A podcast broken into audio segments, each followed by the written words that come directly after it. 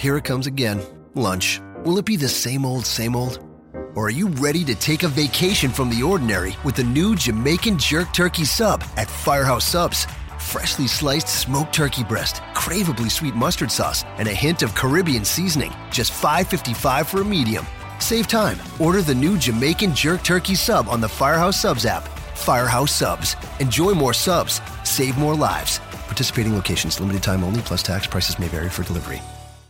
This podcast is a member of the Voices of Wrestling Podcasting Network. Visit voicesofwrestling.com to hear the rest of our great podcasts, as well as show reviews, columns, opinions, and updates across the world of wrestling.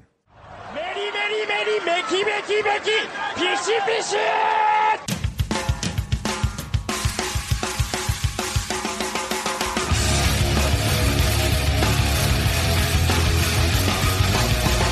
You are listening to the Voices of Wrestling podcast with your hosts, Joe Lanza X out and go listen to some boring podcast where they're, where they're afraid of their own shadow. Okay? Don't listen to Joe Lanza. Because Joe Lanza's not changing. and Rich Kraetsch. Give me a I name. like him. Who delivers this guy in a big spot? Joe, don't yell at me. I like In, him. in the big spot, who delivers better than this guy? Stop yelling at me. I agree.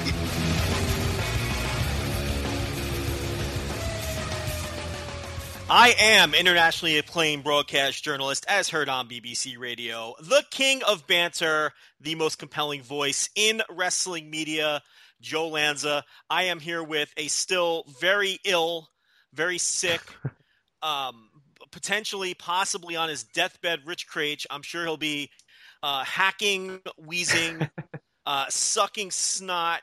And, and making all sorts of horrible noises into the microphone again, which I'm sure repulsed all of the people. I'm so sorry. I, I try to mute because like Skype has their little mute thing, and I and I try to do it as quick as possible. And sometimes these things just come, or like in mid sentence, I'll just have to start like hacking, and, and I can't help it. So Well, here's the here's the good news. Nobody listened to the show last week anyway because iTunes is a piece of shit.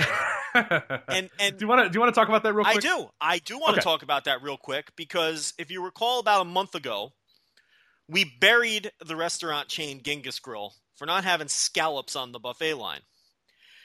This is obviously a very strong media entity because Rich, the next time I went to Genghis Grill, the scallops were back on the on the buffet line. that. So our listeners used the power of uh, of their collective and got me my scallops back. I'm going to urge the listeners of this show. I may I have made a personal vow. I will never purchase an Apple product. Uh, and for the rest of my days, I am. Ne- I will never contribute because they're costing me money, and I'm getting sick and tired of iTunes. Look, things happen. There's some back end issues. The problem is I uh, they have, they've not responded well. We're getting robotic responses. They're not working on this issue, and I every time I look at the numbers for last week's podcast, I'm sickened. We're probably down 50 to 60 percent from the week prior, and these are big numbers, and it's costing us money. And I'm not doing shtick here. I'm sick of this. No, no, we're dead serious. They- Yeah, it's really been annoying. And- and- and, you know, because people don't realize there's people reaching out to us every day who think we haven't done a show in two weeks because they rely on this on the uh, on the iTunes feed, which we have been for some reason removed from iTunes. Yeah, just to give you a little background on that, uh, we, we found out that all of a sudden we, we there was about a month or so ago where we had some issue where uh, things weren't showing up on iTunes, it wasn't refreshing properly. Uh, we figured that out with our host Audio Boom, which which I'll get to them in a little bit because this is it's an important part of this whole story as well. And for most people listening to this, you don't care because you're not on iTunes most likely. But if you've converted from iTunes and you've come from some other app program or you're just downloading the show, however you're finding it, just a little bit a little bit of a background as well. So then we find out about a week ago. Everyone's like, "Hey, you guys, where'd you guys been? You know, I haven't seen you guys. You haven't been online. You know, there's nothing coming up through iTunes." So I look into it a little bit more, and I get deep into the iTunes backend and stuff, and I see deleted. It says that we have been deleted. This podcast has been removed from iTunes, and I go, "Well, that's strange. I don't know what we did. They didn't send me an email. Nobody, you know, they didn't say, "Hey, by the way, you know, we're going to delete you because of this," or "Oh, a warning. If you do this any more time, we're going to delete you." Like I wasn't sure what it was. I have no idea. So I reached out to them and I said, well, "Why are we deleted? What what happened here?"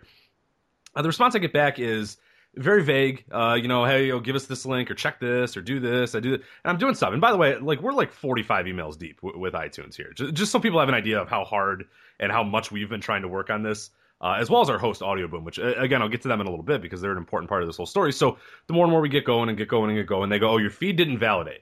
Your feed didn't validate. That's the stock answer. Your feed didn't validate. Your feed didn't validate. So we go to Audio Boom. We go, hey, what's this issue or whatever. They they look at it. They have their techs look at it. They go, okay, here we go. Here's something that I think you guys maybe did wrong. Let's try it again. Your feed didn't validate. Your feed the same stock answer. We keep getting back from iTunes. Keep getting back from iTunes. Eventually, we hear back and they go, okay, well, it, well, here's why it didn't validate. Here, here's here's this or this or whatever. So I show it to Audio Boom. Now Audio Boom all of a sudden goes, well, all of our podcasts have that exact same error. It's just a standard error that all the podcasts have. So now they're freaking out because unfortunately we're kind of the guinea pig of this, which kind of sucks. But they're looking at their end, and and, and by the way, if you don't know Audioboom, that, that they they host our podcast, but they host a number of other big time podcasts as well. I mean, MLW Radio Network is all on there. You know the the, the you know something to wrestle with Bruce Pritchard show on MLW, uh, the brand new Tony Schiavone show, the What Happened When, the really good stuff that Conrad does, and and Court Bauer, who's a, a longtime supporter of this site or whatever. They do a ton of stuff on Audioboom. That's you, their listen, yeah. You can't be some geek podcast on that site. Okay. No, that's what I mean. It Like the, the People that are Locked On. Network. Yeah, the Locked On Network. I don't know if you're familiar with that. They do sports, basketball. They, they cover little beats here and there. There's big, and that's just the sports and wrestling realm. That's just stuff that I listen to. Let alone, I mean, a lot of stuff is on audio, but it's a big deal. they're- and- so now and they they're selling all our ads. exactly yeah, and they do, and, and they're selling ads for all these other podcasts as well. So when you listen to to Conrad and Bruce Pritchard talk about you know you know the, the different things that they're talking about, it's being sold by by Audio Boom. So it's a big deal. They, so, when big down, so when I'm down 50, 60 percent, okay, I'm not happy about that. This is taking money No. out of our pockets. Okay, It it's is. very Yeah. frustrating, and we don't like to throw numbers out there because we don't like to give that stuff away so people don't know. Rich, we're we're going into five figures of downloads that were not that that were down this week from the week before. Yeah, uh, it's, Have you looked at it? Not pleasant. So I It's have. disgusting. Yeah, it's, it's yeah, it's pretty pretty terrible. And, and what sucks is the amount of work we've been trying to do. So now Audio Boom then contacts them and goes, okay, well hold up, because if this happened with this podcast, are you then saying that all of our podcasts are going to do this? And they get like a very stock answer back again, and now it's on. Like now we've unfortunately made Audio Boom very upset at iTunes, and now those two sides are fighting, and we're kind of the guinea pigs in the middle here. But the, the conclusion is we're, we're still working on it. We're still trying. We don't. It, it's completely out of our hands. It's been out of our hands from the beginning as well. We're just trying to make it work. And, and from Audio Boom's end, they're trying to make it work so that we're the only one. I mean, it kind of sucks that we're the you know kind of the sacrificial lambs here. But they want to make sure that all those podcasts don't get lost too. That MLW Radio just doesn't get deleted, and that all these things and the Locked On Network and and, and a number of podcasts that you love and, and probably listen to in addition to our podcast don't get removed. So it kind of sucks that we're uh, again we're the sacrificial lambs, guinea pigs, whatever you want to say. Um, but yeah, it's a bigger issue now than just simply our podcast, quote unquote, being deleted. So it, it sucks. We're doing all we can. We're trying. We're trying. We're trying. Please don't tweet at us. We're aware of the issue. We know all we can say. Um, a when we get back, we're gonna make everybody give us reviews on iTunes. So we just screw, go all the way up on there. Maybe we'll, we'll we'll make our title fuck iTunes, and then make them you know everybody review us. So we go to the top of their their leaderboards or whatever. But more than that, I would say get. There's so many podcast apps out there. I haven't used iTunes in, in, in probably five years for anything. I use Downcast. I use Overcast, are the two podcast apps I use. People use Pocket Cast. Well, well, Rich, Um, I could probably give you to the number exactly how many of our people use iTunes based on the number of people who did not listen to the podcast last week. So Yeah. the, the the fact of the matter is, about sixty percent of our listeners are are Right. obviously getting us off of iTunes. Uh, because that's the chunk that we're missing, and that was the Royal Rumble review. So that, in theory, should have been a, a show that was at least equal to the week before, if not done better number. It should have done better numbers than the week before. Realistically, that's one. That would be one of the five biggest shows we do, I would think, over the course of the year. So uh, it's very frustrating. You are way too diplomatic. I'm telling everybody uh, to j- j- j- listen. If you've gotten around this and you're an iTunes guy and and and you've gotten around it and you're listening to the show some other way, stick with that other way. Just go to the da- to our damn audio boom page and do direct downloads, or use one of these services that Rich is talking about because this is outrageous. It's and again, it's the way they're handling this with their robotic responses. They don't give a shit. They don't care that you're not getting these shows. Look, and our listeners will come back. Okay, I'm not worried about our listeners, but it's it's it's absolute bullshit that uh, you know music of the mat and burning spirits and open the voice gate and and all of these other shows shake them ropes their listeners will come back. I'm not worried about mccarran and hawkins either. But these other shows that uh, had positive momentum and we're getting them off the ground and they're gaining a listener base and now those it, it's all these shows are not appearing on anybody's feeds either because we've been deleted and it, it, it makes me sick. It's disgusting. So fuck apple. Fuck itunes. Don't use them anymore. Don't buy their products. Good luck with that. No one's gonna listen it's one thing to ask for scalps to be put back on the, uh, but, but try to get the, try to pry these iPhones out of people's dead cold hands. That's never going to work. But uh, but it, it, it, I'm so frustrated with this. Yeah, and we're, we're doing, and, and the problem too is we're, it's like days between emails. Like fix this, okay, here's the quick fix, and then I don't hear from them from because I'm on there all the time. I mean, I, they will email me, and within five minutes, I have done whatever they've said and emailed them back, and then I wait a day and a half to hear anything back, and that's why it's taken two weeks at this point because it's like I'm doing everything I can, Audioboom's doing everything they can, but then iTunes, you know, and it's not like it's just this one. I mean, we've heard from a few different people at iTunes, and or Apple or whatever, and it, we're just getting like horrible responses back, no responses, vague things, copy and pastes of, of things they've already told us to do, and we're doing all we can. And I, I don't know anything short of just starting a new feed. I don't know even know like if that's going to be a problem again too. So I don't know what the hell to do, but I, am I'm trying to be diplomatic. We're trying to be, you know, get this going along, but we're now in two weeks and, and, and it really sucks. And yeah, like you said, it, it, it doesn't really affect us. I mean, it affects us a lot, but it doesn't affect us at the same level that it does those other podcasts that we're talking about. Like us, it, two or three years ago, if this happened, people would, people would just say, okay, these guys stopped doing podcasts. I don't care anymore. I think now people realize that we're kind of established that we do this all the time. That, that it's a thing. We've been doing it for five years now. We're not going away. But I don't want people to think that, oh, that music on the mat, they had one episode and it was really cool, but they never came back. Oh, that Burning Spirits, oh, that was really cool. They were doing a lot of cool stuff. Ah, oh, they never came back. Or, you know, Open the Voice Gate. Oh, cool. They did their awards and now they're just done. I don't want anybody to think that those podcasts stop recording, stop doing episodes, stop doing it, because we're still doing all these things. We've stayed on the same schedule, but it just sucks because, yeah. So it, it, I really do hope that if you are listening to this, you know but uh, if you have people that you see people on feeds or you know you have friends or whatever, please let them know. Just try these other means. There's so many other podcast apps out there that work reliably that don't delete you out of nowhere. So definitely go out there and seek that out. But uh, yeah, it, it sucks because that's a huge, huge chunk of our listener base. So I'll tell you what else you should seek out, Rich. Valentine's Day is just a few days away, but it's not too late to send beautiful artisan designed arrangements from Bloom That. Show that special person in your life that you really care about them with beautiful flowers arranged by a designer picked right before you order.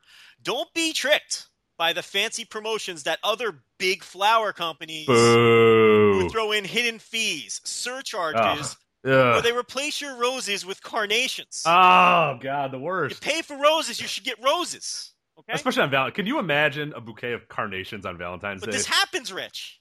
Can you imagine? This is a real thing. Hey, honey, here you go. Now, if you're me, you buy the carnations and try to pass them off as roses.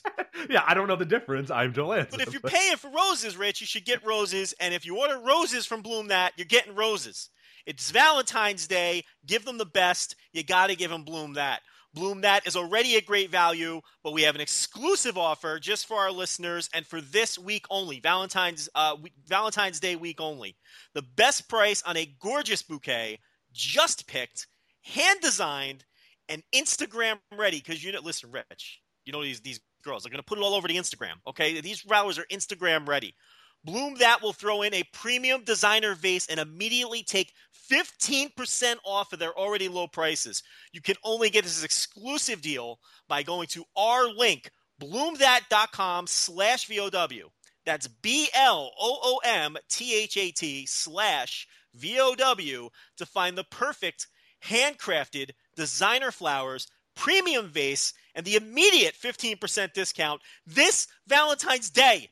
Days away, Rich. Once again, that's bloomthat.com slash VOW. I think, Rich, we have to start with New Beginning in Sapporo, the somewhat divisive main event. I know you were mm-hmm. somewhat cold on the match. I enjoyed it to a point. You know, it's weird. I, I, I enjoyed the match a lot, actually, but it, it's weird because I had a, a, several different problems with the match. But at the end of the day, it was a hard match for me to rate because even though I had several problems with the match, I, as, as, as a total package, I still really enjoyed it, and I loved a lot of the things they did. Uh, so I couldn't, I, I, I, couldn't bury it. I, I it, it, it was a unique match in a lot of ways because it was very different than anything we've really seen from New Japan, like a main event of a New Japan show in, in years. I mean, it, it's been a long time since we saw something that was like this. It wasn't an epic. I mean, you know what I mean? Like most times we get on here and we talk about this, especially an Okada match or versus, you know, whether it be a Tanahashi or even even past matches he had with Suzuki or whatever and it's always the epic. Oh, Okada had this great epic, and it was the Omega match. I mean, that's, that's an epic match. That's the best way to describe that. This was not that. This was something entirely different. So it was kind of you kind of had to rejigger your, your mind a little bit when you're watching this. Of kind of like, okay, this is this is not what I'm used to seeing. This is a very different match, a very structured, uniquely than any other big time New Japan main event that I, I can recall. Really, in the what we call the quote unquote Okada era, right? Can you really think of another match that was similar to this in the main event slot that was worked in this sort of style, which is you know a babyface just getting destroyed, destroyed by the heel, and like we don't get that. I mean, it, it, it's usually just kind of a neck and neck. You know, there's guys getting advantage here, guy getting advantage here. You know, then they kind of do a comeback, then this guy, or they hit their finisher. That none of that was in this match. This is Minoru Suzuki destroying Okada, and Okada getting in barely, barely being able to beat him at the end. I mean, I I cannot recall a single match with this style that New Japan's had in in in years. Uh, no. When when you put it that way, no. I don't think there's a match that had this kind of structure. Um, it it it was a unique match from that point of view. Um, and look, it's it was Minoru Suzuki. I, I thought who was at his absolute. This is peak Minoru Suzuki. You know, he had some matches in Noah that were very good, and he had some matches in Noah which felt like they were just endless and and and just um, just excessively long, and and they weren't so good. And some people thought this match was that though, they, which was interesting to see the the, the decisive. sorry, uh, the decisiveness on Twitter because there were people that thought that as well. Divisiveness is what you meant yeah. to say. Um, definitely, definitely not decisiveness. Um, it, no, you're right. But but uh, but yeah, I mean, uh, okay. So from my point of view, I thought Suzuki's performance was was excellent. I thought this is is you know when you get this maniacal diabolical monster, which he is, and he's so great at at at conveying that sort of character. And I thought the work matched it this time. Um, just just you know obsessively going after Okada's leg after he attacked it at the press conference and attempting basically just to, to maim the leg and rip it off. I thought uh, so, and I thought a lot of the um, reversals and counters that you know where they ended up right back into that leg lock leg lock were just brilliantly done because there were you know there were several points in the match where you're like okay finally Okada's going to get some momentum going and whatever he's going to do here isn't but there was Suzuki again just rolling back into that knee bar and that's what made this so compelling to me.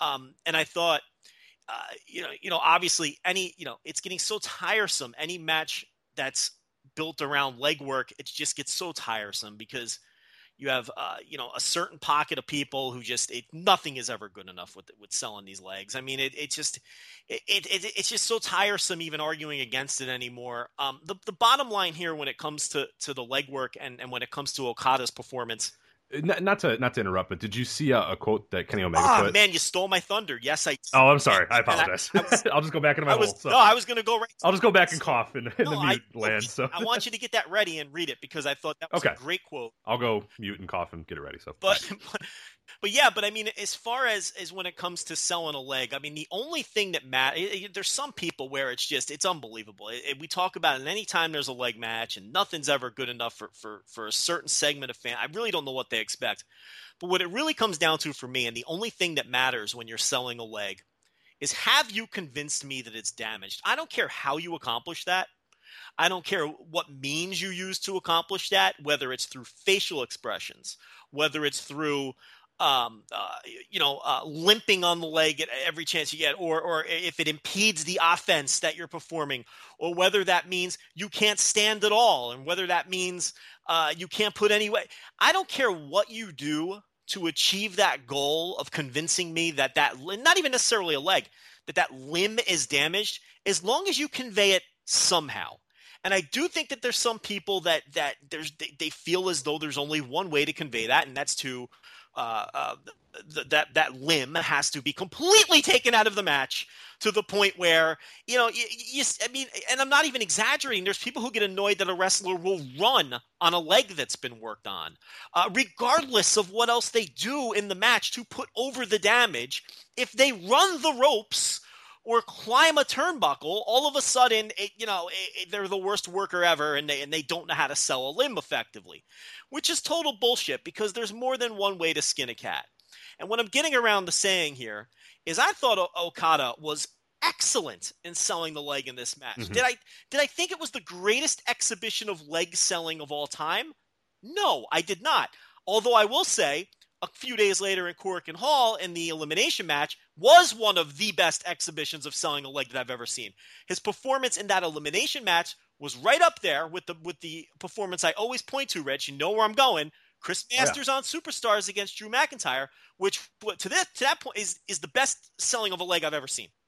Yeah, well, which actually kind of funny about that. Not not to kind of get completely off topic onto this, but uh, one thing that I've always loved about about selling in pro wrestling or whatever is, and, and this comes again, I come from a sport background, and that's gonna be the thing that, that with this Kenny Omega quote. Which, by the way, uh, Joe, for for your purposes, because I God forbid I actually speak a full paragraph without coughing, I put it in our show notes as well, the uh, the, the, full quote, so you can uh, you can read that. I, that's but, uh, Rich's way of saying, Joe, you don't want to talk a lot, so you read it. But go. Yeah, there you go, exactly. But um, no, the, the thing that I always love about about selling in pro wrestling is I feel like it's important that next day almost more than it is in that match. And I know that's very important to some people that in the match you got to sell, in the match you got to convey what's going on or whatever. But we know, and, and, and, anybody who's played a sport knows, anybody who's had injuries or has done physical things and, and knows what it's like is when you're doing that sport, a lot of times, I mean, I can't tell you how many times I played entire games of basketball on a really rolled ankle and said, fuck it, I'll worry about it tomorrow. I'll worry about it when I take my shoe off. I'm, you know, it happens five minutes into a game, and, and, and I'm not going to go out of the game. I'm not going to stop playing because this happened. It's just, you know, it happens, it, or or you don't even notice it, or the next day you wake up and go, oh, geez, my back is killing me. Oh, geez, my my quads are on fire. Like it, it doesn't matter. You can run a marathon and, and have the same thing while you're in the moment, while you're running. You maybe don't feel that same pain. The shin splints don't hurt as much, but man, the next day when you wake up or, or, or when you sit down and you get up, that's when it hurts. That's when it really gets at you. And I think that's something that I've always you know, really looked at when, people complain about selling, you know, in the match itself, I think there's a certain level to do it. Of course, there's there's there's you know a way to sell that that get, conveys it. That's not necessarily I can't use my leg ever again and oh my god it's done or, or whatever. But I think it's really important then the next day to follow up or the next big event or the next match or whatever, the next visual of your character to then show the the aftermath of that. Because in, in my mind, you you have Okada running on pure adrenaline in this match you know, he's at the very limits of his body, and you can see it too. And that was one of the great parts about his selling throughout this entire match is is, is Gedo knows it. The ref knows it. Okada knows it too, but he's he's not going to give up. And everyone's like, "All right, just give up, man. It, it, forget it. It's not worth it." And the announcers did a great job too. I was listening to uh, uh Callis and, and Kelly on the uh, English feed, and they're like, you know the, the, classic example of well you have so much more to live for. I mean is it worth winning this one match okada and destroying your leg? Like just tap out. It, it's a classic you know that's a classic sports mma type thing where you know how long how long do you want to go through this and how long do you want to damage yourself or do you just want to tap out and get it over with and, and live to fight another day? So i thought he did a great job of that but then the follow-up was fantastic as well. I mean that is really to me the most important part of selling is the next time the next time when the adrenaline's out and you're walking down that ramp after the match going, God damn, my knee hurts. That that to me is so much bigger and so much more important than what happens. You know, if you run the ropes ten minutes after being in a leg lock, to me that that, that that's irrelevant because uh, adrenaline's a thing and, Provi- and all this. Yeah, well, provided that you get over the idea that that yeah, exactly, which, which, which I feel oh, yeah, did. Yeah. Um, oh, absolutely. No, and we're we're not condoning no. I mean, quote unquote, no selling. We're not saying you know get a, you know your leg worked a bunch of time, then throw a sweet chin music and do a backflip and do it. You know, no, we're not saying that. But like when it's this nitpicky stuff about oh, kind of running the ropes or, or using his leg to to do a drop kick or whatever. You, are allowed to do that when your knee hurts. I, you know, I'm allowed to play basketball even though my ankle's killing me. Listen, I'm going to pay for it tomorrow. How many but... times have you watched an NBA game or an NFL game and you know, there's a timeout and and the player limps off the floor at that point. The, the center from the Atlanta Falcons was playing with a broken with a, fibia. Yeah, yeah, exactly. And you could see it. It was taped up, wrapped up, and he couldn't move it. it. He was lugging it around and going hike. All right, boom, and like playing really well for like. How about Steph Curry in the entire NBA playoffs last year? Right. You know, especially after he took that bump in the. Remember, he took that bump in the finals where he, where he ended up. He did like the split basically on the way. Yeah, yeah, yeah. And then for the rest of that series, basically, he limped off the floor every time there was a timeout. But then, you know, while the ball was in play, you didn't you could you didn't know he was hurt. Now look, and I know there's people screaming saying, okay, but this is pro wrestling. This isn't real sports. I get that. But again, as long as they convey, look, o- Okada, I could run down the list of things that he did in this match that were great. I mean, first of all, uh, Minoru Suzuki threw him into the ropes at one point. And he just collapsed under his own weight and didn't come off the ropes, which was a tremendous spot. Uh, there was a spot where, um, uh, okay, so there were times where he, where Okada would do moves okay, uh, that involved his leg, and then he could not follow up on Suzuki as he normally could in a, in a normal match because the leg wouldn't allow him either to rise to his feet or get to Suzuki in time. There were several spots like that. Um, he, one of, when he finally hit the Rainmaker on Suzuki, and this was a brilliant spot too, because he didn't have the same power underneath him with the leg. The Rainmaker was so weak that he that that it, it didn't nearly do the damage that it normally does. Exactly. Yeah, yeah. You know, so there were several examples of excellent selling. It's like eh, eh, of next level selling really and and here's the other thing too here's how you know they got over the idea and first of all and i haven't even touched his facial expressions his his screams like he was trapped in a dungeon somewhere uh, and, and, being tortured i mean he couldn't have sold it any better with the facial expressions and and and with his mannerisms and with his just death screams that he was wailing out and here's how you know that, that that the psychology of this match was sound and that they got over the idea of the leg damage. Rich, you did not watch live. I did. I also had a friend here watching the match with me. Uh, a, a, a, a, very you know quote unquote smart fan. He knows the deal. He, Is he an accurate star rater? He's an accurate star rater. Oh, okay, good. He came into this match like everybody else, thinking that you know, well, well, like a lot of people, not every, I shouldn't say everybody, thinking that Okada was going to get through this match uh, with the title and move on to you know whether it was Naito or, or Omega or whatever. Rich, halfway through this match, both of us, two grown men who came into this match thinking Okada was going to win, thought that the, it was going to be a ref stoppage thought that, and why why did we think that, Rich? Because o- Okada did such a poor job selling. The, if he did a poor job selling the leg, we wouldn't have been convinced that the match right. was going to end. And watching live on Twitter and following via Twitter, there were tons of people who were convinced Suzuki was going to win the title. Who before the match thought Okada was a lock based on the work of the match. Listen, people, that means that the work was great. That means that they got over the idea of the leg damage. If they convinced people that Suzuki, that is what pro wrestling is. It's trying to convince. They, they, they, they, they, they got this stuff over. They got everything over. The story they were trying to tell in this match got over with people because the work was great. It, it doesn't matter that Okada threw a fucking drop kick. Would I have? Would it have been better if he didn't throw the drop kick? Maybe. But like you just said, uh, you know, five minutes. is a nitpicky thing. Sure, I would have preferred if he went up for the drop kick and maybe didn't get up as high as usual, or if uh, you saw him maybe not able to do the drop kick because of that, or if he did his little neck breaker on the other leg instead of the leg that was worked on the whole match, which, by the way, after he did that move, he then sold the leg like shit. What an idiot I am for doing it on that leg. And that was one of the moves he could not follow up on that I talked mm-hmm. about earlier. There was so much great selling and so much great psychology in this match that to nitpick these little things, again, you don't have to listen. I'm not going as far as Dave Meltzer said it was like the preeminent sell job of the century, and it's just a, a landmark match when it comes to selling. I'm paraphrasing, of course, but that's essentially sort of, I don't necessarily agree with that. I thought Okada did an excellent job, and there were little things that bothered me, but overall, that's such that that's nitpicky stuff, man. Overall, big picture, I thought Okada did an excellent job here. I thought Suzuki did an excellent job here.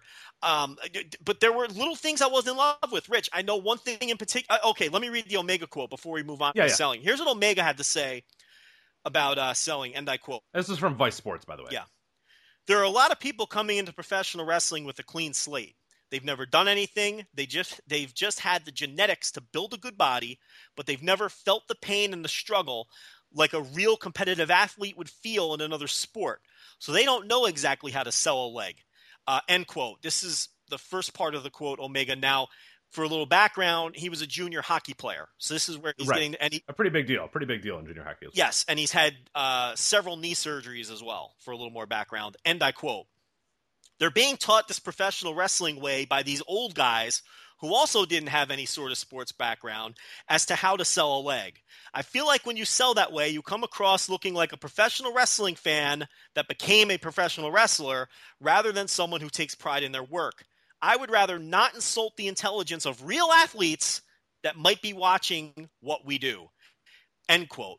Basically, what Omega saying is saying here is the over exaggerated limb selling that a lot of these fans want to see is bullshit.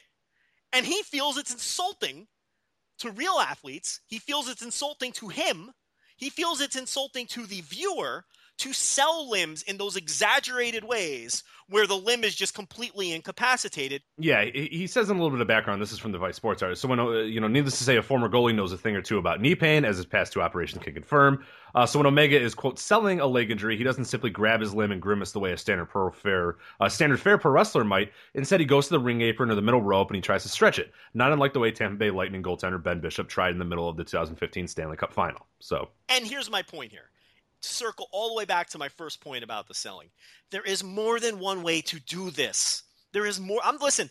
I'm not selling. I'm not saying that exaggerated limb selling is necessarily bad. I appreciate that as much as the next guy. What I'm saying is, and what I said at the beginning of this diatribe, it doesn't matter how you accomplish it. All that matters is that you convey to the viewer that that limb is in danger. And and any way that you arrive at that it, it, it really it doesn't it doesn't matter how you get to that point. Just get there. If Kenny Omega wants to sell it the way that a real athlete would sell it, as long as he can convey the idea that that limb is damaged, he has done his job. I feel like Okada more than more than did his job on this night because he fooled a lot of people into thinking that that Suzuki was going to win this match. And look, Suzuki had a lot to do. Suzuki's a great pro wrestler. Yeah. Okay, he had a lot to do with it too. Yeah, nobody conveys like danger and methodical danger quite like you, you know. It's not a it's not a wild animal like danger that some guys do, but it's very much like a methodical like like this guy just knows how to destroy you, you know, mentally and physically, and that's absolutely what Suzuki did in this match. And let's be completely honest. There's also a segment of people, a small segment of people, who simply don't like Okada, and they're just going to look for things to focus on. And those are the kind of people. That's just noise. You just if if that annoy, I see a lot of people getting worked up. Just you can't listen to that. Okay, these are people who just aren't being fair. They don't like the guy, and they're, they, you know, and selling. I, Like I've always said, selling is the red herring, man. If you don't like a, a promotion or a wrestler or or, or or, the people participating in a match, whatever the case may be, the easiest way to take that down is to pick. I could pick on selling in any match. You show me a pro wrestling match, I will show you issues with selling. It's, it's the easiest thing to pick on. It's the low hanging fruit, and a lot of times people use that as their red herring to disguise, uh, you know, their their their bigger picture goal, which is just either tearing down a wrestler or a promotion.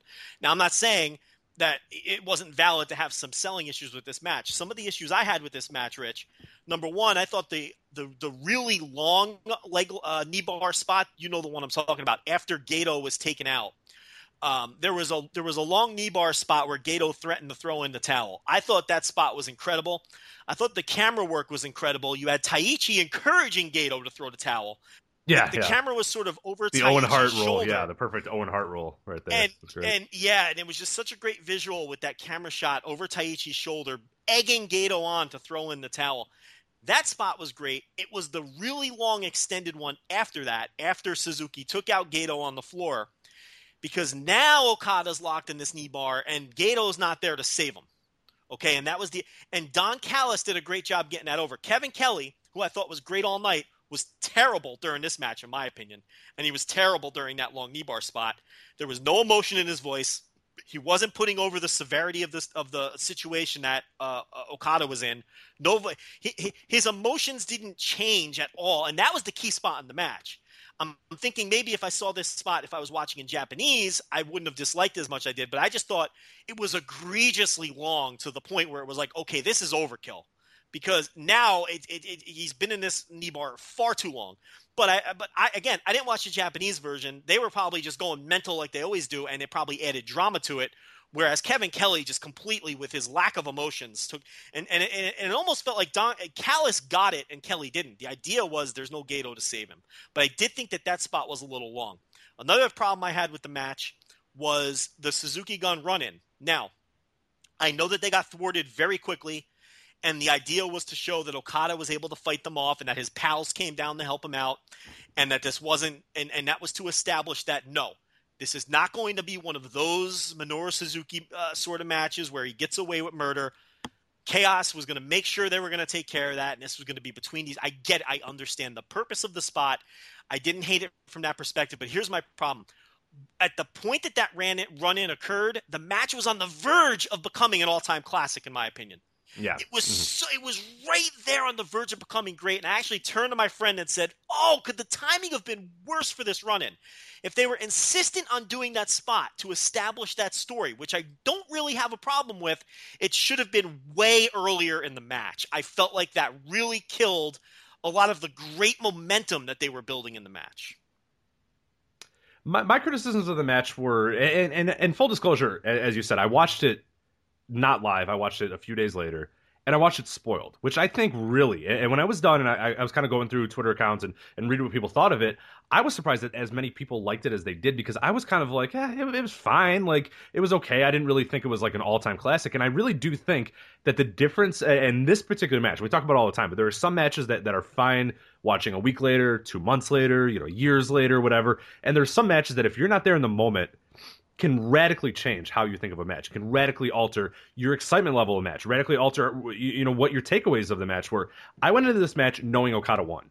So for me even though i really appreciated the work and, and for me the long leg spots were not an issue. E- either one of them i enjoyed because again like okada was doing such a great job of conveying the pain and and and, and making me even though i knew he won think oh geez wow he really looks but at no point did my brain say okay maybe Okada does lose it. Maybe I read this wrong and Okada does lose. You know what I mean? I could never separate that. So when I'm watching this, knowing that Okada is going to get out of it anyway, and me again waiting for when that finish is going to come, me saying, okay, I know Okada's going to win. He's in this leg lock. How does he get to this finish now? How does he get to this next step?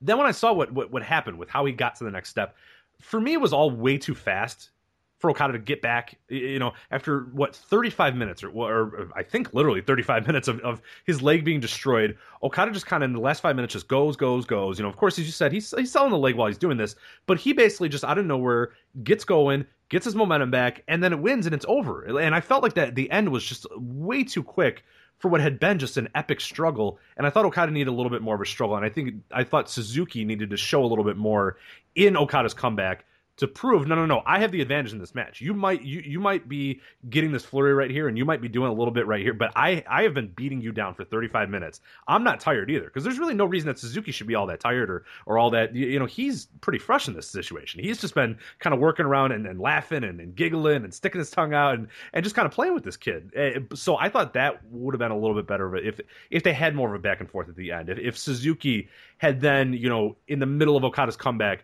gotten his own little comeback to say no no no I, I'm still and then maybe Okada then pulls it out or whatever. But I thought it was just all too fast. I thought it was just way too quick of, a, of an Okada finish, and it felt to me. And this isn't a one-on-one comparison, so so people don't get mad or whatever. But often we see this in WWE. It's the, the classic big-time main event babyface thing of WWE, where beat down, beat down, beat down. Okay, Superman punch, pin, done. And I was like, ah, you know, I don't like it when WWE does it, and I didn't really like it when New Japan did it here, though they did a little bit different. And again, it's not a one-on-one comparison. But when it was over, I had that same feeling of like, geez, Okada, you know, it was dead for 35 minutes, and then in five minutes he's okay and he wins. And and I thought that was just a little too much for me. I I, I didn't like that. And I'm not saying Suzuki had to win, but I think there were ways to do it where it would have been a little bit better. And, and, and full disclosure, again, like I said, I knew Okada was going to win, so I think that that does alter how I thought of the match as well. Yeah, I would think coming into the match knowing Okada wins would completely destroy a match like this because then there's zero drama in, in the long knee bar spots, which is really what the match was all about. I mean, if you take away the drama of those long knee bar spots and whether and whether the referee is going to end it or whether Okada is going to tap. Uh, because in real time, the referee and Okada and Suzuki were so good in those moments. But that is taken away from you if you watch the match spoiled. Mhm. So And, and I enjoyed the, the the the performance of that. You, you know what I mean? Like that.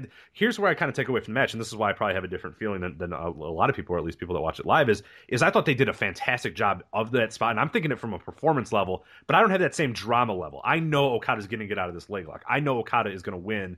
So while I can appreciate how cool it looked to have Gedo with his, you know, uh, with that towel nearly throwing it in, and Okada telling him no, no, no, and and, and him grabbing the rope and the camera work and all that, I can appreciate all that, but I don't have it on that same level that people watching it live might have went, oh my god, oh my god, oh my god. I didn't have that the roller coaster of emotions at all. I'm just saying, oh, that's cool. Oh, I appreciate that. Oh, that's really cool. That's cool. And that's a whole different feeling. That's a whole different takeaway from the match. Yeah, yeah, for sure. I mean, I, I know when I was done watching this, it, it was it was I struggled with because I did review this for the site and I did struggle putting a star rating on this because I knew what I watched was great. I knew that I was watching two great individual performances with the two wrestlers. But there were like those two key things that I did not like about the match uh, that definitely took it down, and I really struggled uh, with rating it. I mean, because once it, it's it's you know I wanted to go like four and a quarter, but I, I felt it was a little better than that, but I didn't think it was four and a half because now you're bordering on match of the year territory, and I don't think it was a match of the year contender. Um, it, it's like I wanted to go like four and two fifths, Rich. And uh, but there's nothing. There's nothing stopping you. Go. You know, if Dave Meltzer could throw out six, can I throw out? Four yeah, right. fifths? Exactly. Can I exactly. Yes, two- you can. So, yes, you can. uh, Bill. you know, I'm. You know, next time this happens, I'm going four and two fifths. Okay, because I think I put four and a half on it, but I, I don't feel like it was four and a half. But I think it was better than four and a quarter. I need to. I think I need to invent four and two fifths. But uh, but yeah, overall, very enjoyable, very unique. Wasn't the match I was expecting, but maybe with Minoru Suzuki, uh, you know, you know, he had that great match with uh, Tanahashi with zero near falls. So uh, Yeah. several years ago in 2012. So he's just such a unique pro wrestler. He's really great. I mean, Suzuki is really great. I mean, we all kind of forgot that because we were tired of the Noah run, but we were more tired of the booking than we were him necessarily. And really, they phased him out in year two. I mean, year two of the Noah run, he wasn't the guy. Well, he was in the undercards. That's Remember? I mean, he was just kind of toiling away doing whatever. I mean, it, it was fun what he was doing, but yeah, it was it was completely. it was. Takashi Sugiura that was the that was the pushed Right. uh, title uh, contender of the group, and he exactly he was phased down. He was working with Kiyomiya and people like that, and and I think we we we forget how how great Minoru Suzuki is, and how I mean he can he the thing about him is he can work. He could be great for a number of years moving forward because his style, you know, he doesn't take big bumps ever. And his style is based around submission holds and leg locks and knee bars and setting up the gotch pile Mhm. driver. And and there's really no reason why he can't stay healthy enough and and and be a great pro wrestler in this style for a number of years moving forward. And and and I think that the Noah run uh, because we were all tired of the booking uh, in the Noah run, that maybe, and, and for the fact that the second half of that Noah run, he was kind of downplayed, and Takashi Sugiura was the title contender of Suzuki Gun, and Suzuki was on the undercards, you know, fucking around with Kiyomiya and people like that. They he really was only a main focus there the first year of that Noah. That second year of that Suzuki Gun invasion, he was sort of down on the card. So you know, this this is a great pro wrestler that maybe we've we've forgotten was great until you know I, I know he had some pretty good matches in Noah, but nothing like this. And uh, well, maybe not in your opinion, Ri- Rich. uh, You gave this. Would you? I went three. I went three with this I- one. And again, like I said, I, I think the entire difference was me not watching it live because I appreciated the the, the performance of it. And I did all that, but I, I didn't have the same emotion. And when it was over, I kind of was like, all right, it's fine. But I, I just, yeah, I, I- really couldn't go any more than three. aside from the two great performances between the two individuals, I think there were a bunch of spots in this match that I thought really took it over the top. Number one, how about when Okada went for the Gotch style tombstone? When he had Yeah, that, that was pretty sweet. And how about uh, the other spot, which I thought for sure you would bring up, and I gave you a chance, but you didn't, so I'm going to bring it up. When when he he used the rainmaker, but it was really weak because he was all his legs were all fucked up, and he held on to Suzuki's wrist, calling back to the two Tanahashi matches. But then when they got to their feet, Suzuki just punched him in the face to break it up, which I thought Yeah.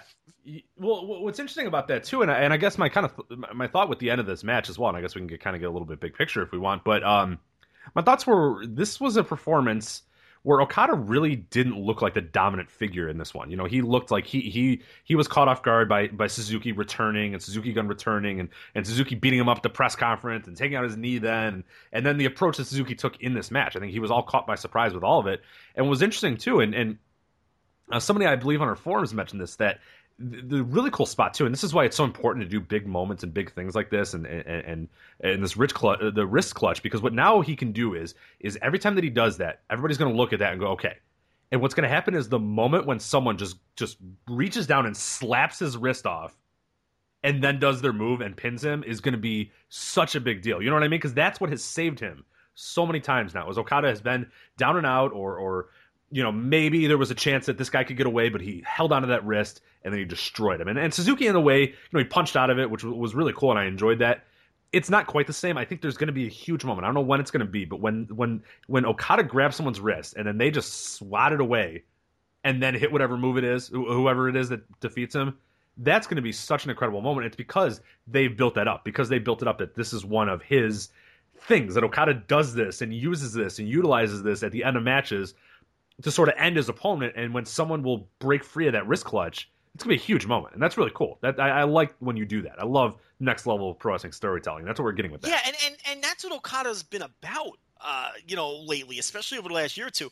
One of the weirdest complaints on Okada is that it's just ah, it's the same old shit. He doesn't evolve. yeah, what are you talking about? I, we have different I, TVs. I feel yeah. like they're not watching the same wrestler as me. I mean, this is a guy who is like the antithesis of the same old shit and who doesn't evolve. And you just gave a good example. And I wrote about this in the review. But if you look at his last few title defenses, you look at the two Marufuji matches, you look at the Omega match, you look at this Suzuki match.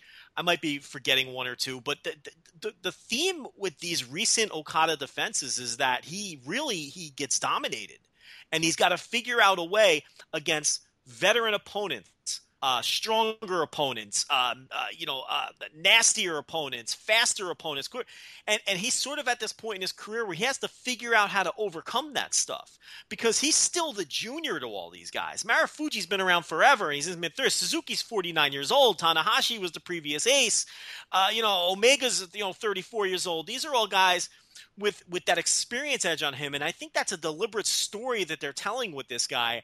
And you know he's creeping up on 30 it's not always going to be that way for okada. Very soon he's going to enter the portion of his career where he is the senior uh, person, where he's taking on the up and comers, and you're going to see a different kind of psychology in those matches. I think we're we're, and, I, and this is how I title my review. I think we're in the midst of viewing right before our eyes the transition of this guy as the ace. This is a very important part of his career, uh, and I think that that these are very deliberate stories that he has to overcome these guys and overcome the things that are happening in these matches. So Okada, to me, I mean, I, I think the guy's a brilliant pro wrestler, and I think there's a lot of little brilliant things that he does.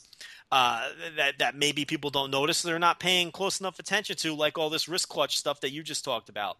The rest of this show, we had the three-way IWGP Tag Team Title match uh, with Chaos retaining. Now, uh, here's the thing with these three ways. I hate the booking of these three ways. I'm never going to jump on board with these three way tag team matches. I don't like it in New Japan. I don't like it anywhere, but I really don't like it in promotions like New Japan. Um, you know, where it's it's it where I take it a little bit. You know, I can live with it in WWE. I really hate it in New Japan. But I will say this: They've done two of these in a row now. They did one at Wrestle Kingdom. They did one here. The matches always over deliver. I really like the Wrestle Kingdom three way, and I thought this one was even better. I thought everybody worked hard. I just I I, I don't want to see these three ways because I don't like the booking. Um, yeah, I'm kind of the same way. I, I thought the match itself I actually enjoyed when Yano wasn't in it. I don't know if anybody else had that same thought, or that's kind of what I came away with it. Is because when there was different points where you know Ishii was was with Archer, or you, know Honma and Makabe were, were with Davey Boy Smith Jr. There was every combination. I'm like, yeah, this is cool, this is cool, this is cool, this is awesome. Okay, I'm enjoying this. And then Yano would come in and everything would screech to a halt every single time. And I I don't know if that's just me personally because I'm so over the Toru Yano thing, but that really took away from this match because there was momentum being built up with with and I guess it kind of speaks to your point too. Is you would see this little, tra- you would see Ishii going against like David Smith and, and, Archer, and it was really cool. Or, or you'd see Makabe and Honma building a little mini program with, with KS or whatever, and then they would tag out, and then it's like, okay, well that team's gone now, and where the hell did they go? Or you know what I mean? Like, and that's the issue where if it was just one on one, if it was just one team versus one team, you can tell a better story because they weren't able to really tell any stories here. It was just like 15 minutes of these guys running in, doing their spots, doing their things, and then getting out of there. And there was these little micro stories that were kind of developing throughout the match. But when they just tag out, or when they when, when another guy comes in the ring, and then that guy's now in the, it, it just it, it, takes away from that. It really just hurts that idea of telling a story and, and being able to tell a really good you know narrative throughout an entire match. Because this one, which I thought was worked well, it just didn't have any story. I mean, when it was all said and done, what what what did you take away from this match? What do we learn? What nothing. That, I mean, that's and that's why you you can't do these three ways because you can't. Yeah, I mean, uh, Yano tricks everybody again. I mean, that's I guess what we learned from this. Yeah, match. and, and again, if you're tired of Yano, which you are, and you know, I I only enjoy Yano in very small doses. It's I don't like him anywhere near the top of the card. He just it overdoes it for me. I, I'm I'm not you know, and it's like I know people say they love him in the G1. I'm tired of it by night three. I, I just yeah. The first night is cool. The second night is like ah, and then three you're like oh god. It's like enough is enough. Go away. I mean, yeah, you want to talk about same old shit. I mean, that's the guy to point to. I mean, I just you know while he's pointing at himself. But I mean, yeah. So look, these three ways, both of them have over delivered. I it's it's but the, the booking, you know, can go straight into trash. I it, it, it, feels lazy. It feels like you don't know what to do with all these teams. You just throw them all in the ring at once. We saw it with the juniors for years. Now we're not getting that with the juniors anymore. Now we're doing it with the heavyweight tag. We just can't get rid of this shit. Uh, Hiroki Goto against Juice Robinson, the biggest match of Juice Robinson's career uh, by far. I don't even think it's close. Um, and I think he acquitted himself well. I thought that this match had excellent psychology. The story that they told was Juice was not in the same class as this man, which is the right story to tell. So he attacked him at the bell, tried to jump him and take advantage of that aspect of it. Goto fought back, and then basically Juice Robinson fought from underneath for the remainder of the match until he fired up with his fighting spirit at the end. And uh, he was not going to outfight Goto, but I think that the idea was he wasn't going to go down without that fight. And then Goto just overwhelmed him, beat the shit out of him. Uh, gave him some wacky new version of the GTR, like with him draped on the second rope, which looked nasty as fuck. Then gave him the standard version and put him away. I love the story that they told. I thought the work was sound. I thought that this uh, this showed that Juice uh, can do some things with some of the guys at the top of the card. And I really like this match. I think I went four stars on it. Very enjoyable. I don't know what you thought of this match at all. I don't think I've seen, read, heard any of your thoughts. So I'm curious to hear what you thought of Goto beating Juice Robinson. Yeah, I'm actually right with you. I thought this was my might have been my favorite match on the entire card, and I was kind of surprised that I didn't hear more about it when it was going on, and when I was looking back through our, our, our Twitter feed because I was on watching and I went, "Holy shit, that was awesome!" Like, and and it wasn't awesome in the classic sense. Again, it wasn't an epic match, but it just told a really cool story. I thought where Juice knew that he was outclassed and knew that this is a big moment, and I got to do everything I can and, and everything in my in anything that I can possibly do in this match, I have to try to do it. I might not win, but I want to uh, uh, look like I belong. And, and I think that was the point of this entire match is Juice looking like he belonged. And, and it was obvious that Goto was better, that Goto was more of a veteran, that Goto was going to win, that Goto should win, that, you, you know, but, but Juice, when it was all said and done, showed – you know, I'm not far off. I'm I'm I'm I'm there. I'm close. I'm not there yet, but I'm gonna get there pretty soon. And I think that's a really cool story because it doesn't always have to be a neck and neck thing. It doesn't always have to be where at, at every moment I think, oh my god, is Juice Robinson gonna win here? Oh my god, you know, everything is a 50-50. This was not a 50-50. There was not, you know, I, I you always laugh when I, when I talk about the odds of you know winning the Royal. Rumble. You know, everybody has a one in thirty chance of winning the Royal Rumble. No, they don't because some people are better than others. You know, Goldberg has a better chance to win than Fandango or whatever, and that's that's just the way of it. And and this wasn't a 50-50 match. I mean, Goto was the heavy favorite. He was, you know, any anybody with betting odds is going to put their money on Goto to win this, and, and and rightfully so. And Juice knows that, and Juice understands that he's an underdog, and, and, and I thought he did a really good job of working like an underdog and, and doing different things throughout the match to prove and to show you know the viewer that he knew that he wasn't as good, so he had to take a little bit of shortcut. He had to charge him at the bell. He had to do this. He had to do that. And and when it was all said and done, you know, he lost, and Goto kind of put him away in decisive fashion, or, or, you know, really made him look, you, you know, kind of silly at the end.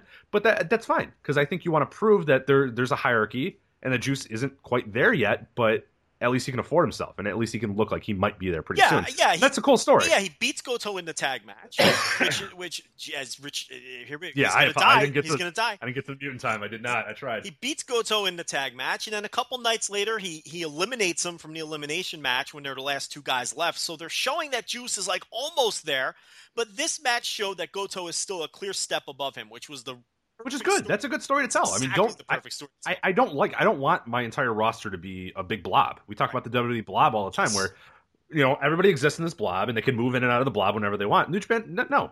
you know, Juice Juice is in this class, Goto's in this class, and because we see what's funny too is when Goto goes to the next class, he kind of gets outclassed a lot of times. Yes and then he's got to move back to this class and dominate this class and you know but that's cool. I like these ideas of having these sort of matches somebody does not do this anymore. Right. and i really wish they would where you have a random guy get a big title match and it's like oh geez i don't understand why this guy's getting a title match but you know he got a few falls on this guy so kind of cool. And then he just gets outclassed and it's like oh well yeah he got lucky and he got a few different you know pinfalls here and there but it's obvious he's not as good as john cena or whatever where but but they don't really do that. Everybody's kind of in the blob. And, and this was cool. I really this is it was different which i love there's tears here and mm-hmm. and and WWE they're sort of you're either one of the two or three ultra you're John Cena, Undertaker, or you know a tippy top guy, and then there's everybody else. There's 80% of the rest of the guys, and then there's your Fandangos and your Ascensions. There's basically, like you said, a giant blob in the middle of all these guys who are the same. And if they're baby faces, they're really good. And if they're heels, they can never win without shenanigans. And that's why it's so frustrating sometimes to watch that company.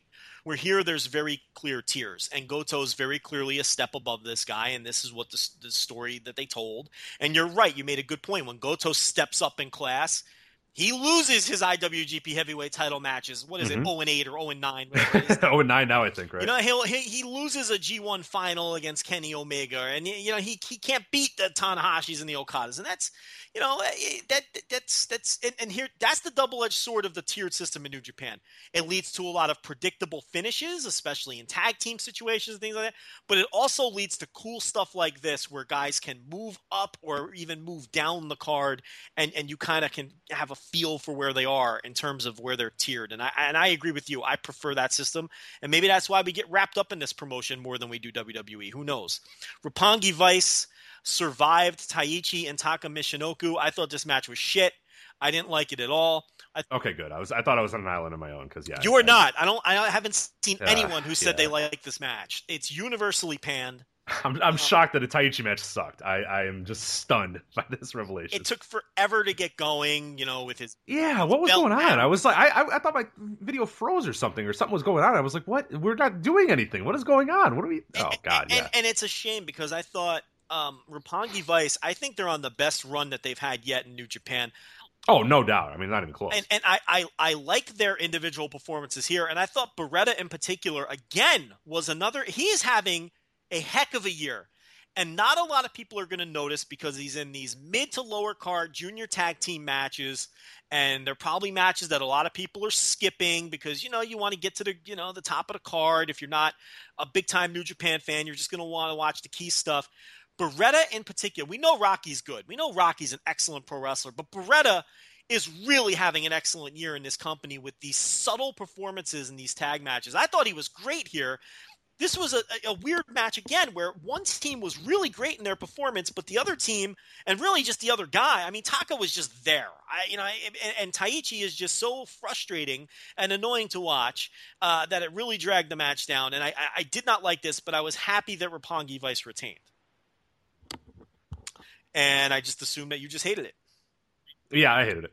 I thought I, same same thing like you mentioned. It just wasn't. It, it, it just couldn't get going, and I think a lot of the momentum was stopped by Taichi and Taka. Because, like I said, you, you summed it up perfect. Taka was a ghost. I don't even remember anything he did in the match, and Taichi's just not that good. He just moves around very weirdly. He just he, he- there's clearly an athletic gap that he's not. Uh, Yoshita, uh, not uh, yeah, Yoshitatsu was very similar as well. Or when you watch these guys in these rings, and maybe a few years ago it wasn't obvious, but now when you watch Taichi against a guy like a Beretta and against a guy like a Romero, or or when you know the match prior that you're going to talk about here, and, and you see the talent up and down the card, and then you see this guy, and you go, my God, he's nowhere near these other guys. You know, five six years ago, he could kind of just fit around with the middle of the roster, whatever. This roster is so talented right now that he sticks out like a sore thumb. Just seeing his his awkwardness, just seeing the lack of athleticism he has, it just doesn't work anymore in this company. This company looks so much better you know everybody else in this company is so much better than he is, and it it, it, it sticks like a sore thumb. He looks like the worst wrestler on the roster now, and that that to me, I can't get over that. Watching him in the ring and watching him move around as as weirdly as he does, he's just and it's not like an a, an attempted weirdness. It's just he it's just how kind of how he moves and how he works, and he's just not a very athletic dude. And it, it really has shown recently. And I think that now in his return, when you see him against these other guys, and you see the rest of the talent up and down the card, and you go, oh my god, this guy's nowhere near the class of these other guys, nowhere near. And it's just a style I don't want to see. I mean, I you know, I I in, the pre again, I always say this, but you do these sorts of things in the prelims. I don't mind. I don't want to see this guy getting title shots, and unfortunately, uh, Desperado and Kanemaru. Yoshinobu Kanemaru, uh, they beat Hirai Kawato and Kushida in the opener, which I thought was an excellent opener, by the way. Yeah, I, yeah, it was. I enjoyed that match a lot. A lot of it was, you know, this Kawato. Okay, look, he reminds me of. Sometimes you could just tell. Look, I don't think this guy's ever going to be a big star. I just don't. Um, the uh, the River people, uh, Kawato. Super Sari. Uh, yeah, River People Super uh, So. but I mean, if he goes under that gimmick, he might be a star. the one thing that he has though is he has this underdog charisma to him, and it's not just because he's a young lion. I think he's going to be one of these guys who is just going to, even as a veteran, be an excellent underdog who garners sympathy. And it's one of those things where I don't think you can try to be that. I think you just it, it's just one of those natural uh, it's a it's a certain kind of charisma that some guys have where they just garner uh, sympathy naturally, and I think he's going to be one of those guys. And I thought this match was a good example of that. Uh, you really want to pull for this guy, you know.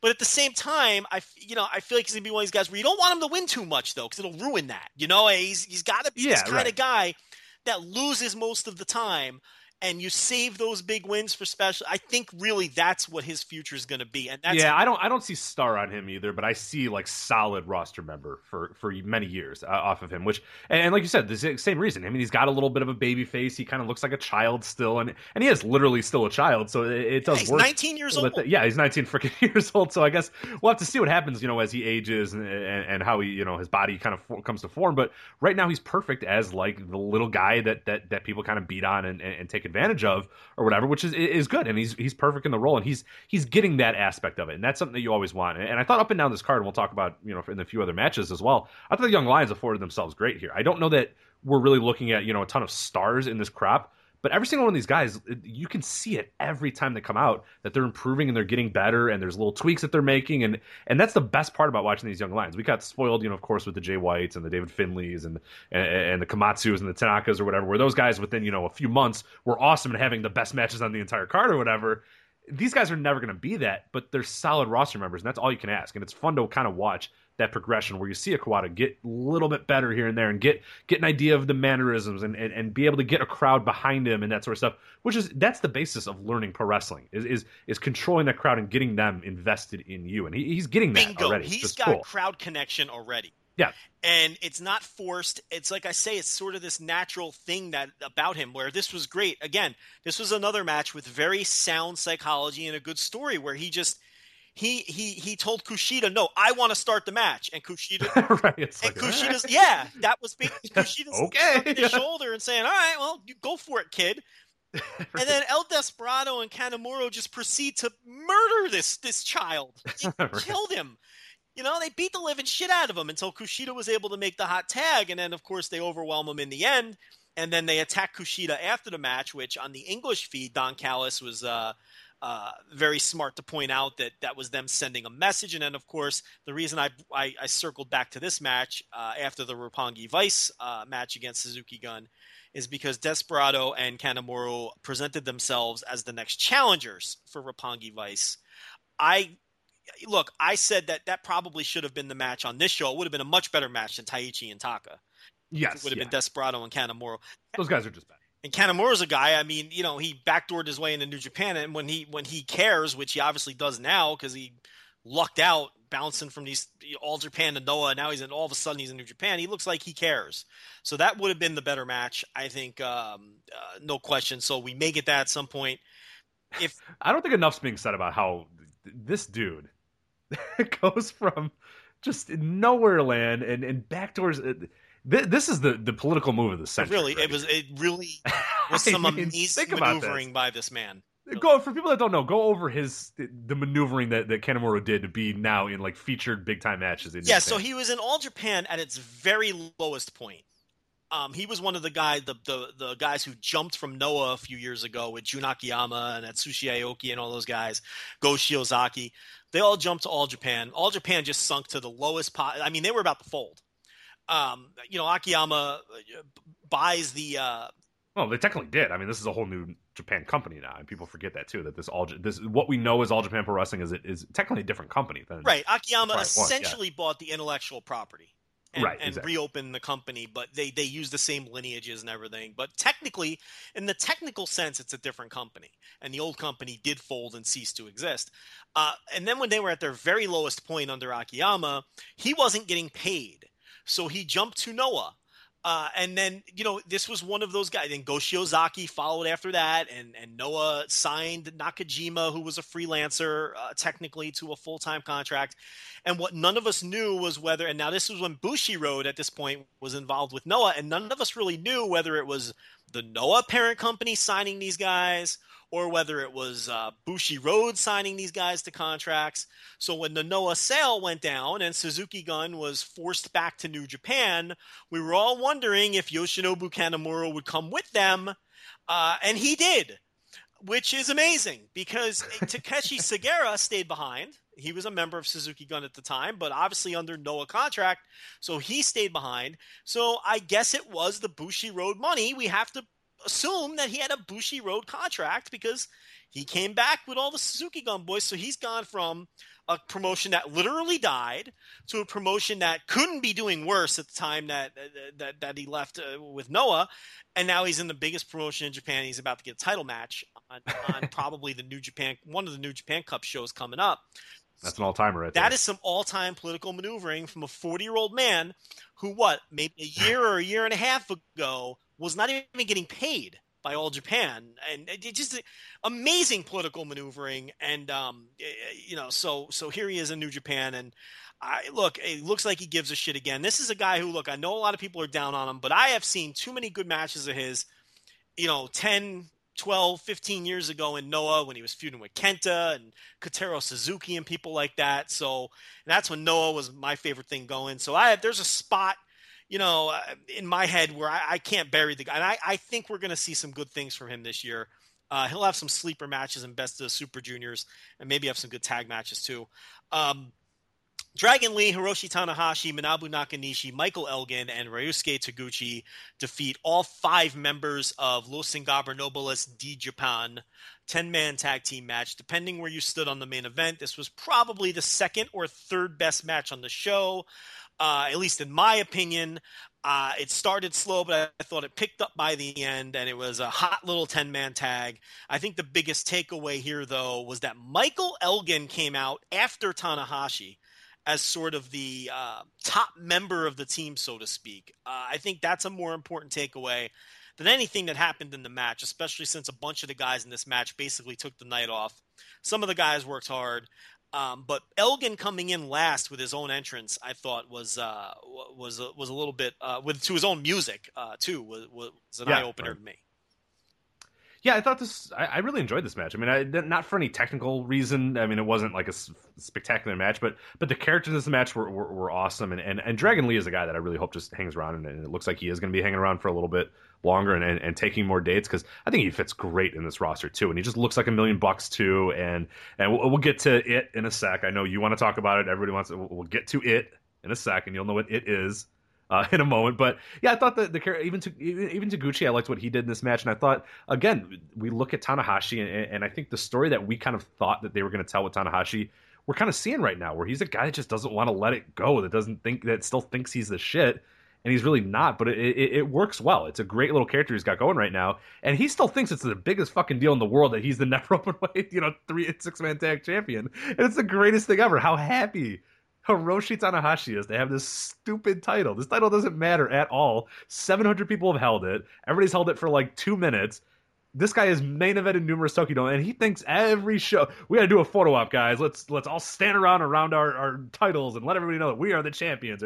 I just thought this was it, it was kind of goofy this match, but I thought it was a fun goofy. You know what I mean? Like this is exactly what I look for when I look for you know a, a match that's got a little bit of, of fun to it, a little bit of um character work and that sort of stuff. And I thought, the, again, you see Dragon Lee and you see Takahashi, and, and, you go, "Oh my God, these guys are just the greatest!" And I cannot wait for the, another match of those two. Those guys should just wrestle each other, you know, it, randomly once or twice a year for the next like 15 years. You know what I mean? Like they should always be linked.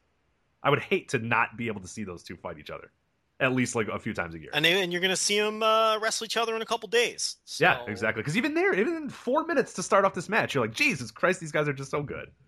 Yeah, and they just kill each other, and they don't care, and they love. They it. just they just work so well together. It's it's as classic of a, a combination of two wrestlers as you'll ever see. I don't care who you want to name: Psicosis and Rey Mysterio Jr., Dynamite Kid and Tiger Mask, Ric Flair and Ricky Steamboat. Uh, go right down the line: Lightning Kid and Jerry Lynn, uh, Okada and Tanahashi. Some guys just work great together and have tremendous chemistry uh, Eddie Guerrero and Chris Benoit, whoever it is. Okay, uh, it, it, these guys are right there with them and better than a lot of the, the combinations that I just named in terms of uh, output uh, in terms of great matches, and they're going to have another great one in Osaka. I have no doubt about that. Mm-hmm. So, and yeah, and they were the highlight of this one too when they were in there. So, uh, but Rich, how can we not talk about Dragon Lee's music? it, I mean, it, this, that is it. Yeah. I mean, this is just an incredible song. Somebody did digging and and found it uh, on the internet. It's called "Come Get It, Rich." Just- if you haven't heard this song, I mean, I feel like you should open the show with this song. I, I just, it, I, I maybe I, I might yeah I, might. think the best part is they played it for like 45 minutes at the end of the match. Because like I said Tanahashi is just glad handing with everybody and showing off his stupid little never open weight title. And this song is just playing. It played, they repeated twice. That's the best part is they had to re the guys in the truck or whoever that fuck does the New Japan overdubbing had to play the song twice because Tanahashi wouldn't get out of the goddamn ring. It was so great. The song makes no sense for Dragon Lee. Um, it's an incredible like s- royalty-free rap. song. We'll, we'll play. Uh, you're listening to this now, even though you've already heard it. But yeah, I'm absolutely gonna play yeah, it. it's one of these If I can- stock royalty-free. Oh, I don't know if I can download it for free though. Oh, Uh, you can play how many seconds of it? though? but I don't. I don't know how to get it off the website. Oh, that's a good point. Yeah, yeah. Well, let's see. I'm, I'm on the website now. All right, you're gonna have to link me. I think if you, I can link you. That's no problem. What's it? What's it? Or just give me the uh, I think again. You can get it for free if, for, if you want to use it for a podcast. There's no charge. Ah, Ah, yes. Here, I will, I will, I will provide you the link. Well, that is us. We are. We are a podcast. I'm gonna. You can look this over. I'm pretty sure. Legalities here. I mean, of course, Billy Corgan gave us, you know, full property to use his song. So. Well, you're under the. You're under that 13 seconds. So. I do. I do keep it very quick. Which we didn't until he owned TNA, and then we said, ah, you know, we might as well just in case he listens. Yeah, there's there's your link if you want to take a look at this. Right. Now you you can come get it. Uh, I know you you wanted to recite the entire song, um, the lyrics. I've, listened, so I will let I've you do that while to this song probably a hundred times by now. Uh, my favorite bar from this song Yes, please let. it. Yeah. is uh, uh, "What It Do Ma," just me and you Ma. That's my favorite bar of the song. Uh, so yeah, that, that- I, I may uh, may do a full length version of this rap at some point for the listeners. I'm not going to do that. But did you Oh, license not available. Bid. wait a minute? Bid for this item. Click. Look, you could just click podcast.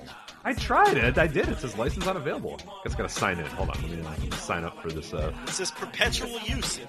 I tried it. Just said I can't do it. I have to bid for it.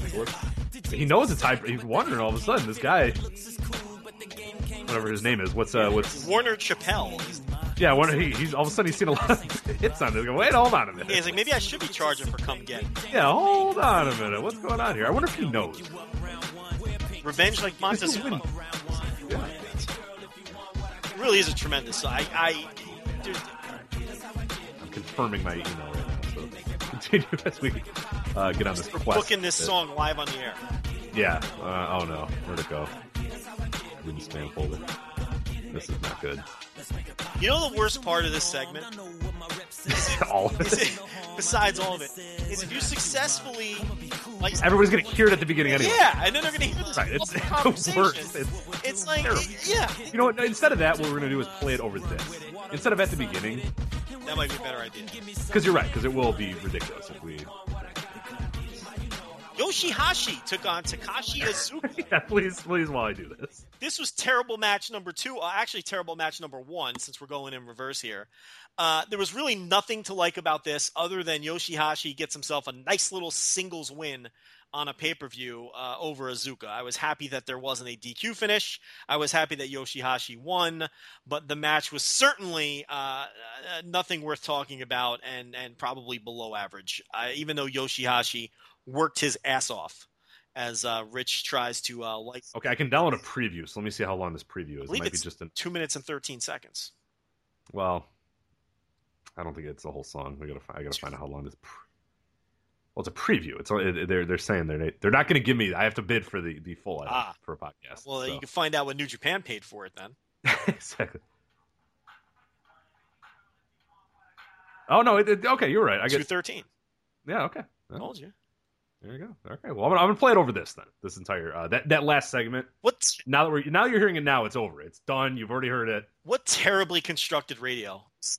this is not exactly music of the mat that we're doing. No, Those guys do masterful job weaving Well, songs into the. Uh, Chris Chris knows what he's doing here. We're just he really that- does. We are. I don't know why people listen to us. but- And then we had a couple of prelims here. Uh, there's really not much to say. Tenzan Kojima and Nagata defeated Henare, uh, Tomoyuki Oka, and Yoshitatsu. I like this one because those three said, "You know what we're gonna do? We're gonna gang up on Kojima." And I was like, eh, "What are you guys doing?" And then Kojima just chopped the fuck out of all of them. Actually, I do have some thoughts on Oka. Um, look, this is a guy that Kidani loves. This is a guy that Nagata loves. This is a guy that the company thinks is going to be a, a future stud and a guy who's going to feud with Okada into the future.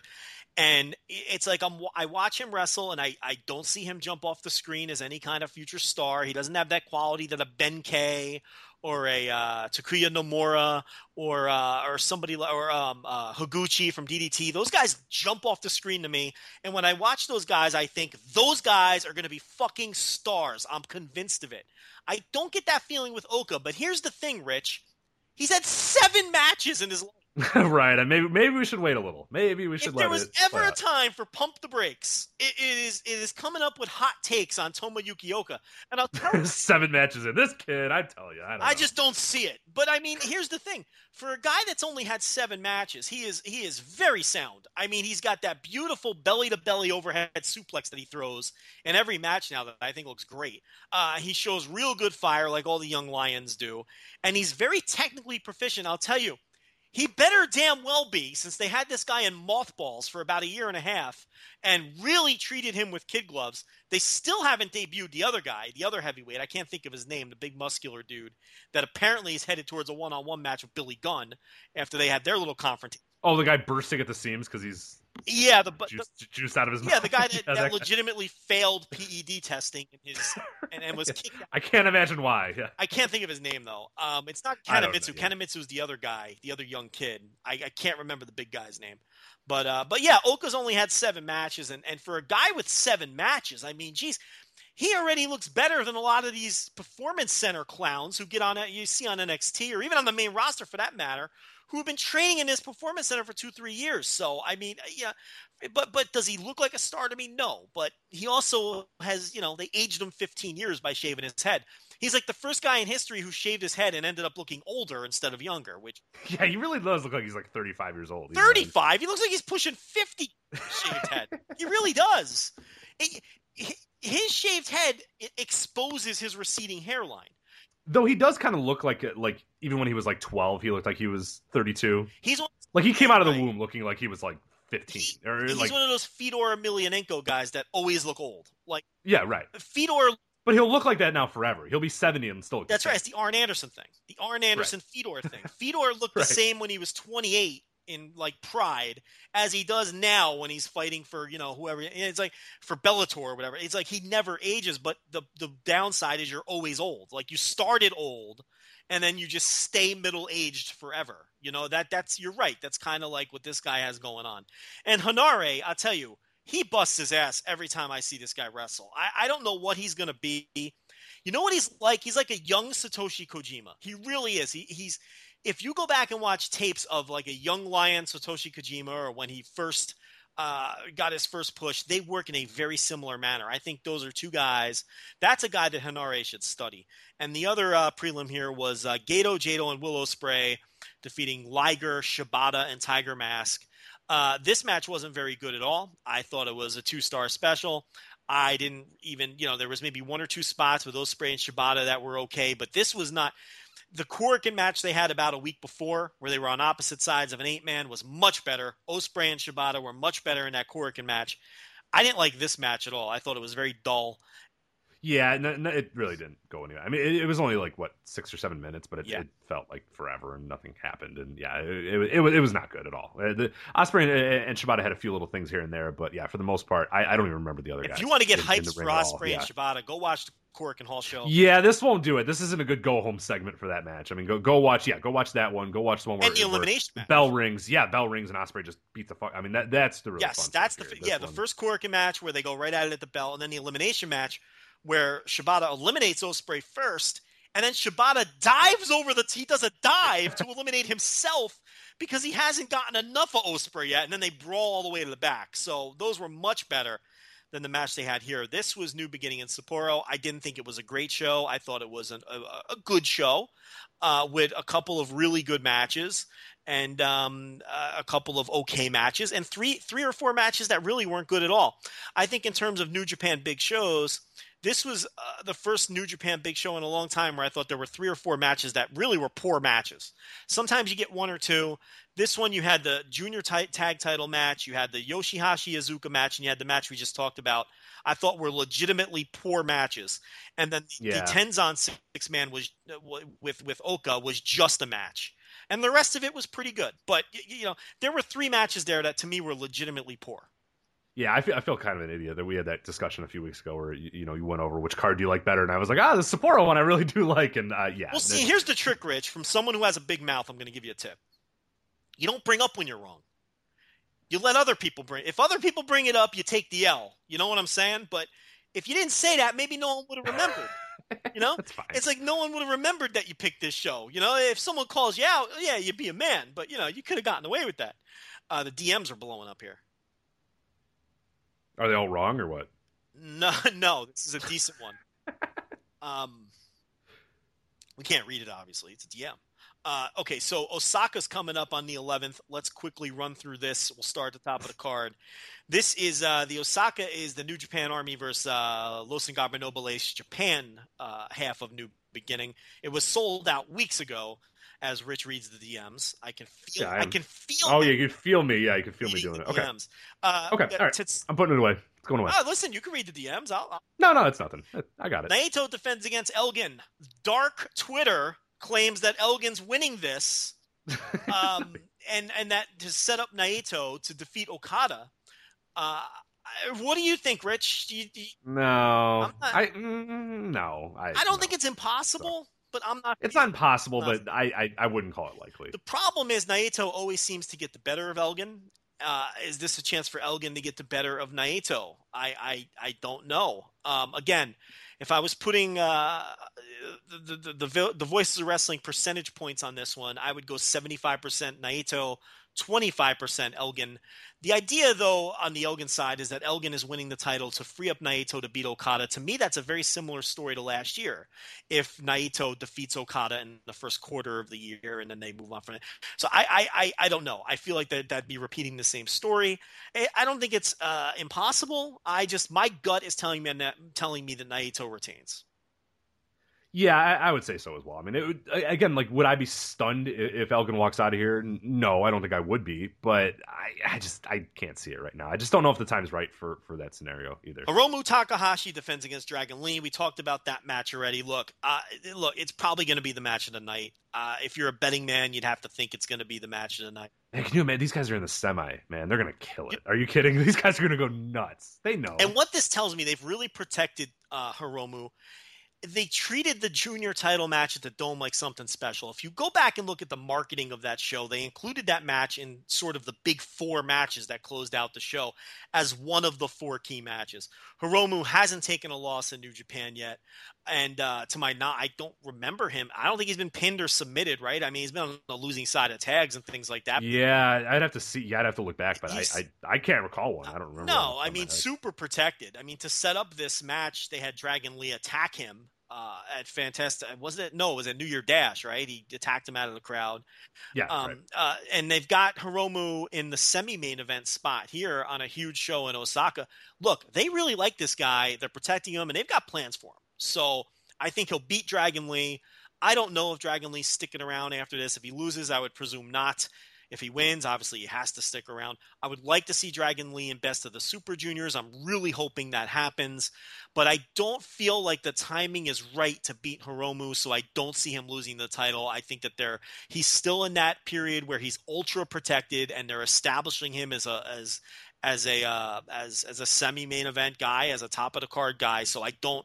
I just feel the timing would be all wrong for him to to do a a title trade here because if he loses it, he's winning it back.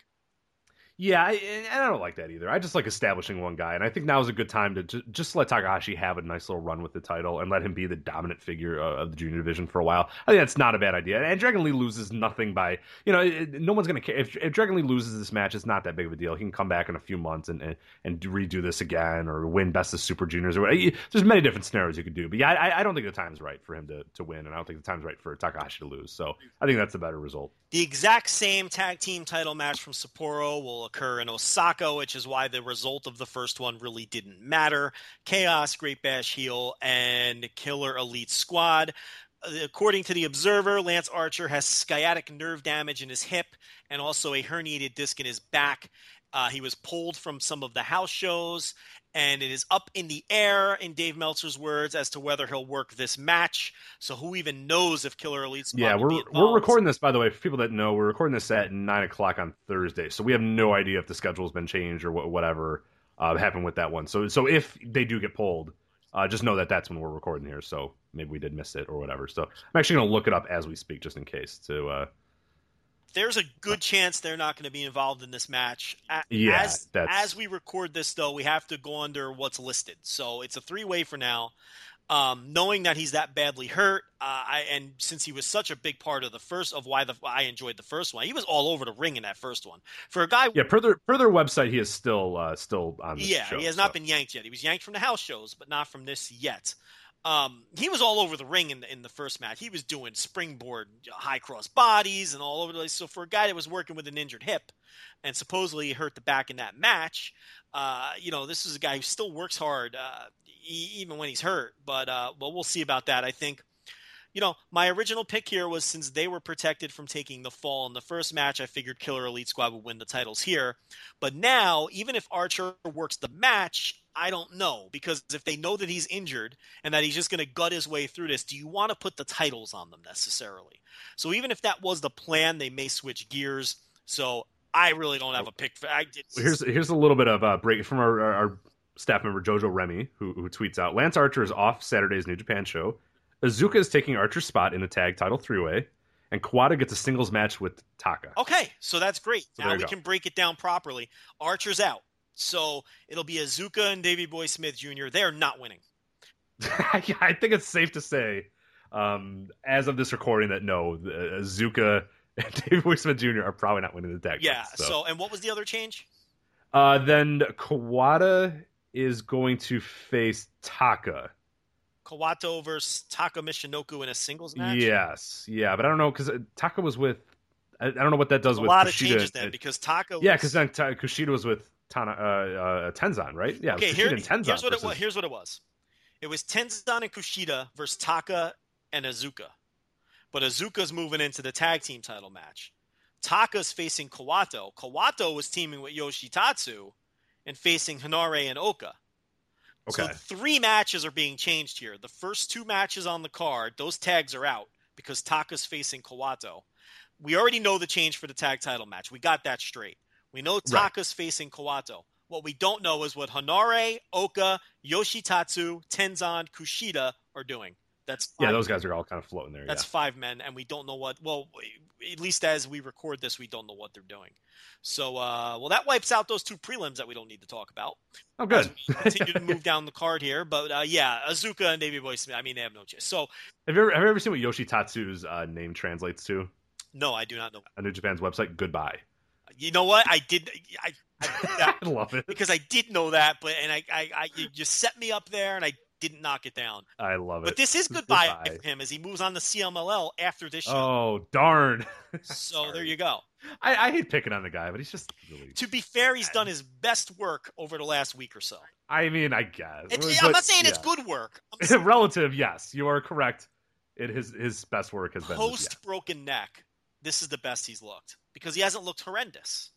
Because there's time. Yes. Okay. Most Yeah. of the time I'll- he looks, yeah. he's looked passable, and in, in a couple of these matches, he's looked pretty good. I mean, I'm not going to say he's he's less of a geek now that the Bullet Club Hunter stuff is kind of done. Yes. So so I, I I'm with you on that. So I one thing I can hope is when he comes back from CMLL, he's repackaged. That Bullet Club Hunter stuff, the Triple H fucking fantasy play, that stuff's got to go. It, really does because I think it's it's hindering him.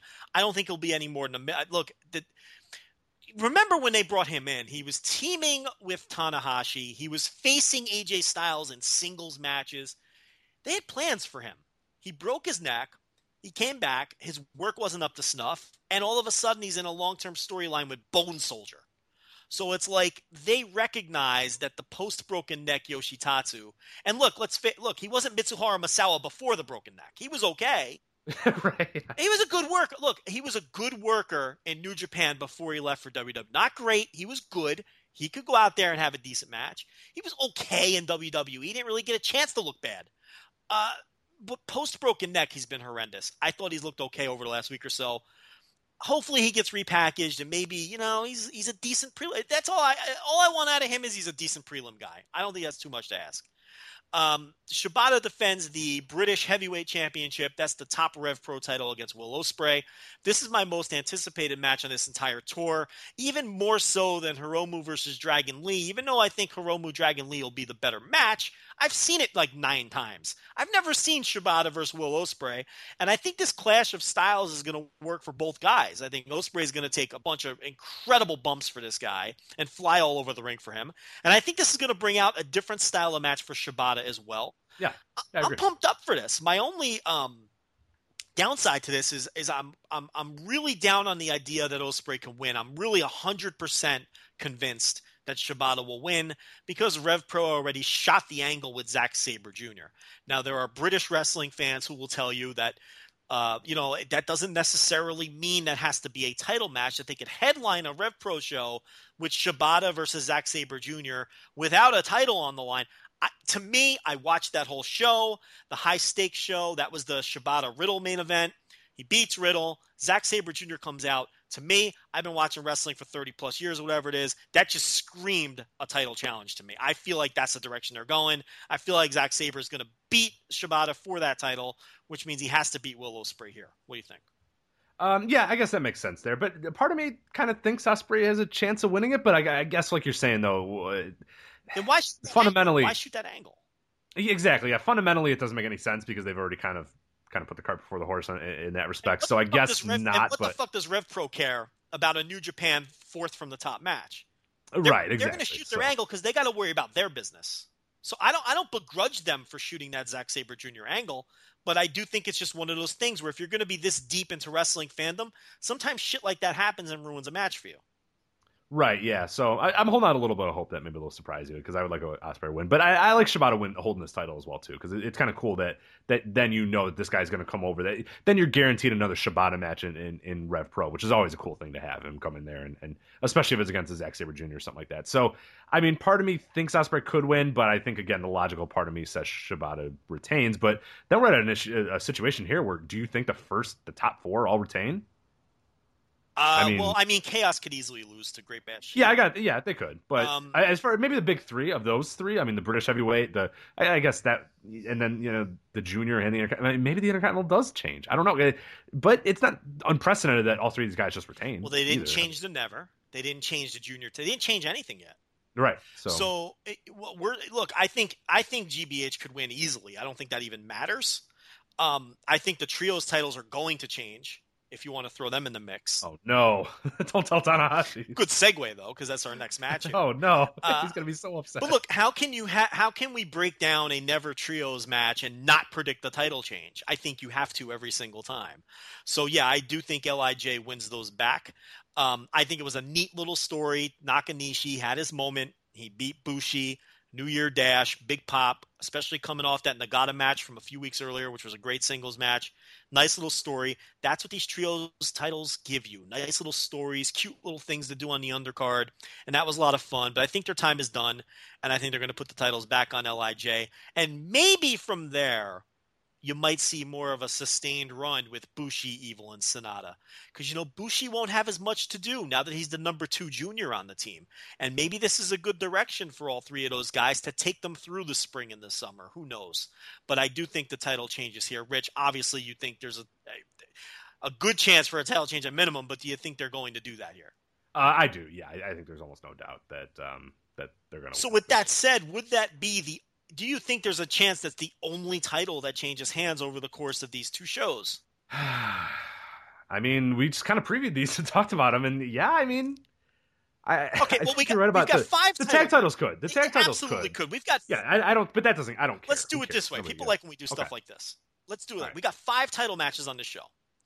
Let's rank them in order of the probability of them changing hands. I think okay. we would both agree the trios title would be number one. The highest, yeah. That that I'd put at nearly hundred to or whatever probability metric we're using. I don't know what the hell we're using. So I think we'd both agree the tag titles would be number two, or maybe Yes. not. I think they'd be number two. Um, I, I yeah, I agree. It's mitigated a bit now that Archer's out because I thought both teams had a shot before. Yeah, now it's only one that So- has a chance. So maybe maybe they hold it. Maybe they tell Chaos to hold it for another month until Archer's ready or something, like that. So, but I still think they're number two. I think they're clearly number two. My number three would have to be Naito. Uh, yeah, yeah, I'm right there too. Okay. my, There's enough doubt in my mind on that. Yeah. My number four, and this this this is where it gets tricky. I would I would I would say, and again I think he's retaining, but I I'd put Hiromu number four. Yeah, I, I- I'd put Shibata and Ospreay. Even though even though you said about the angle and all that sort of stuff, I, I still think that Okay, one. so has that's I, I, I, in my mind, there's no chance Takahashi. I don't think so either, but I, I also think there's there's zero chance Shibata loses, and I think see with Hiromu I could see them. I would disagree with, the title change because, like you said, I'd like to see him just be a strong champion. But I can't you see them doing a quickie if anything? Dragon Lee wins and then loses it right back to him. I mean that's a Gedo pattern, but I'm not trying to sell people on that because I do think he'll retain. Um, so yeah, so we're, we're we're the same on the first three. I feel really strong about Shibata and Hiromu. But uh, but yeah, it would be weird if everybody retains. It, it would be strange. Yeah, someone's got to get. Someone's got to drop, and I think that the Nevers for sure. But yeah, as far as the others, I, I don't know. That increases the argument for Naito, I guess. But then again, do you really think they sit around? Do you think Gedo and Jado sitting there? oh no, we haven't had a title change yet. Right? Are they well? Scratch it out. Forget it. We, we got to change at least two. I don't think they view things like that. I think sometimes you just get a fluky thing where maybe no titles change. I think that's more of a fan thing that we look at, and it really doesn't mean anything, you know. Um, it, it- but let's see. Now we've got uh, the, the, again those first two prelims are out the door. We have no idea what they're doing with those. All we know is that Taka's facing Kawato. Uh, I will say that uh, if you go back and watch the 2011 World Tag League prelims, Rich, I'm not gonna do that. Sorry. which I know you're going to do immediately after this podcast ends. If you go back and watch the 2011 World Tag League, Are those even on the New Japan? World? probably not. Okay. Uh, you will see Taka take on a variety of young boys. Uh, the the uh, you'll see him take on guys like that we've talked about on this show, like Hiromu Takahashi. You'll see him take on uh, uh, I can't remember his name, but El Desperado when he was a young boy. You'll see him uh, take on uh, Takaaki Watanabe, who is now known as Evil. And on each of these World Tag League prelims, Taka just stretches the fuck out of these three kids who were all young lions at the same time. They were right before Tanaka and Komatsu. It was those three guys. It was El Desperado, it was uh, Evil, and it was uh, it was uh, Hiromu. Those three guys were uh, young lions together, and Taka just stretched the shit out of them. So keep an eye on that. You might not want to skip Taka versus Kawato because he might stretch the shit out of this poor kid in the opener the way he did to those three, and that's always uh, a lot of fun to watch. Uh, we've got Gedo, Goto, Jado, and Yoshihashi against Juice Robinson, Jushin Thunder Liger, Tiger Mask, and Yuji Nagata. Look, it's an eight man tag. It's the third match on the show. What I find interesting here to watch, though, is Juice Robinson and Hirooki Goto. Juice eliminated him from the elimination match, which could be a clue that they're going to keep this thing going a little further.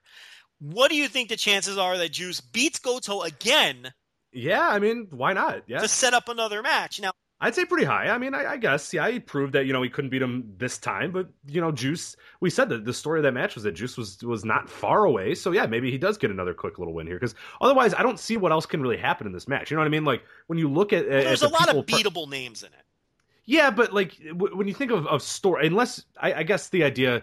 So if they're gonna do something, that would be if they just want to have a random match where, where Tiger Mask pins Gedo or whatever, you could do that.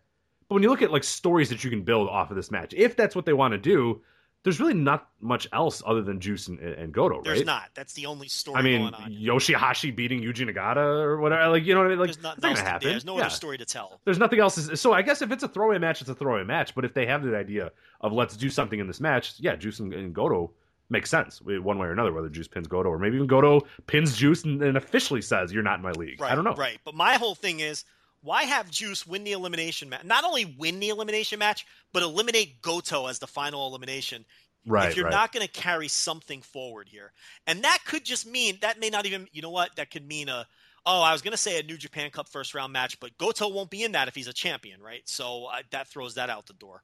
right, but uh, yeah. but you'd think that something they would do. so- I'll tell you what they did. They did a good job not tipping off finishes with the Osaka card because you put these two guys in a random eight man, and then the match we're going to talk about now: Beretta Okada and Rocky Romero against Minoru Suzuki, Taichi, and Yoshinobu Kanemaru. Taichi, of course, replacing Desperado.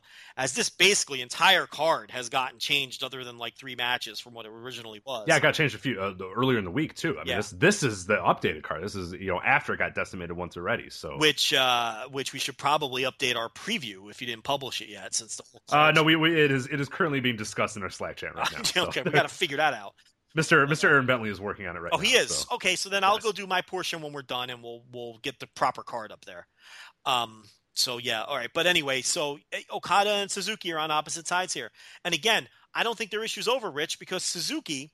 Oh hell no. And I know you didn't see the match. I'm gonna say something to you, and you're gonna think I'm making it up. Suzuki eliminated Okada over the top rope with the knee bar in the elimination match. no, how? I- Tell me. Listen, you're gonna have to watch How it yourself because I can't possibly No. describe it. What? How? This motherfucker, Suzuki, went into that elimination match. First of all, he used the knee bar repeatedly on Trent, and again, it was another great Beretta performance. This guy is on fire every match, and I'll tell you how Beretta's doing it and why nobody's noticing. It's with his selling. This guy's a selling machine this year in 2017. So Suzuki was just torturing Beretta with this knee bar the entire match. He gets Okada in there, and by the way, this Okada selling performance was without flaw. You can find flaws in the Sapporo match. You cannot find flaw in Okada's performance in this.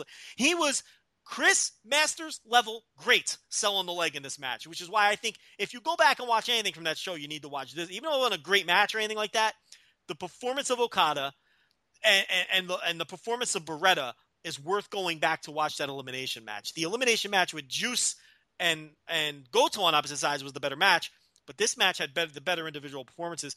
Suzuki had Okada in the knee bar, and somehow he went over the top rope and he eliminated. I I can't even. what? I don't. I Okay, still so don't. here's what I think happened. I think they both tumbled over the top, landed like on the apron, like as a tease, and then Okay. Suzuki put the knee bar on him on the apron, and then just while he was in the knee bar, just flung him off the apron like by his legs, and that's how Okada Ga- okay, okay, okay. dispatched from the mat. Because I was gonna say Suzuki had to then be eliminated too, but okay, he was not. that makes he sense. was not. So uh, I, I see what yeah. you're saying. Yeah. But uh, but yeah, so uh, that's the other, and I think we've covered every match. Yeah, because then the mat the show closes with the five title matches. So we'll say I have some work to do yeah, unfortunately, yeah. Sorry, but after we're done with this podcast.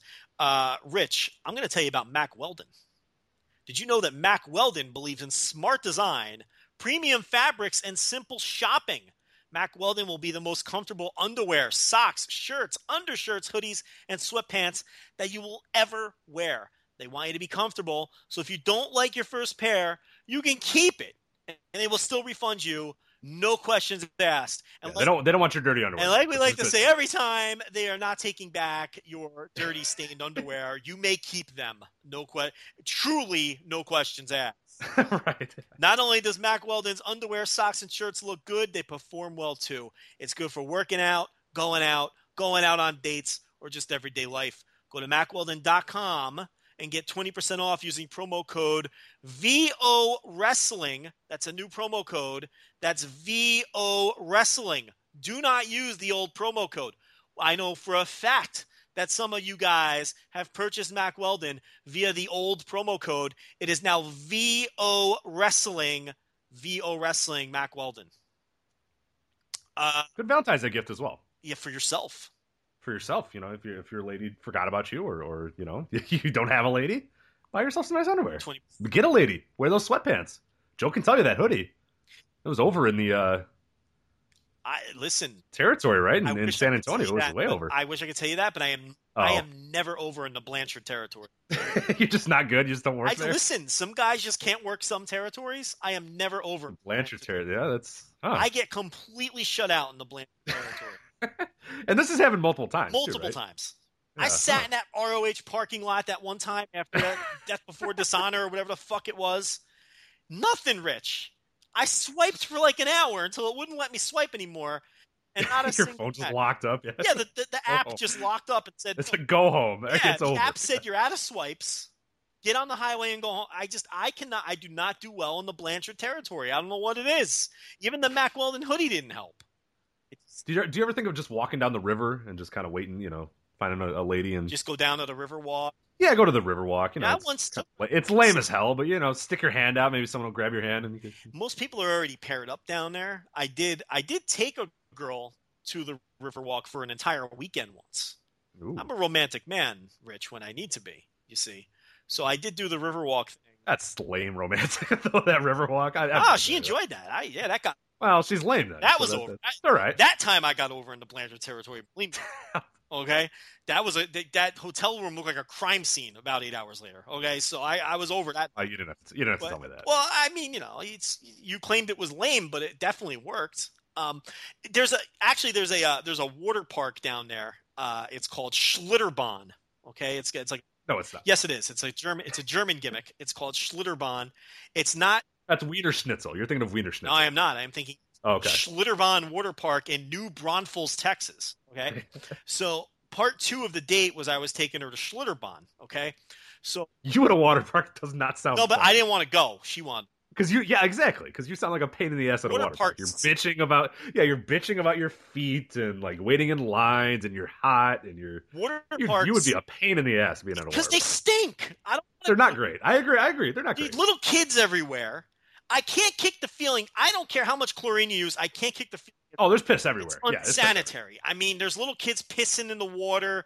There's you know dirty people going down the water slide. I, I just I I'm creeped out by the whole idea of public pools and water parks. But I'm a gentleman, Rich, and the lady wanted to go to the water park, so we drove three hours to New Braunfels, uh, Texas, and we pull up to Schlitterbahn. And did you ever see the movie Vacation, Rich? Oh no, it's close. Schlitterbahn was not open, Rich. So I, of course, uh, sold it like I was disappointed. But there was a happy Joe Lanza on the inside who couldn't have been more thrilled that we pulled up to Wally World and the gates were closed. I was so happy. So we went back to the hotel, you know, and then came up with some alternate plans. And then we did the Riverwalk deal and, you know, the fucking. All the touristy shit. The Alamo. You- Look, if you're gonna go to San Oh, the Alamo sucks. The Alamo That was the worst. That was the it's worst. so boring. I walked up there and I said, "This," because I walked like a few blocks. Like my hotel was, was was quite a few blocks away, but I was like, "Whatever, I'll walk." And it was hot as shit. I mean, it was August or whatever, but I wanted to walk because it was like, you know, let me let me let me breathe in the town, let me feel the town of San Antonio or whatever. Well, hey, I didn't pass anything, and then I get to the fucking Alamo and I'm like, "That's it. This fucking thing is it." Massive letdown.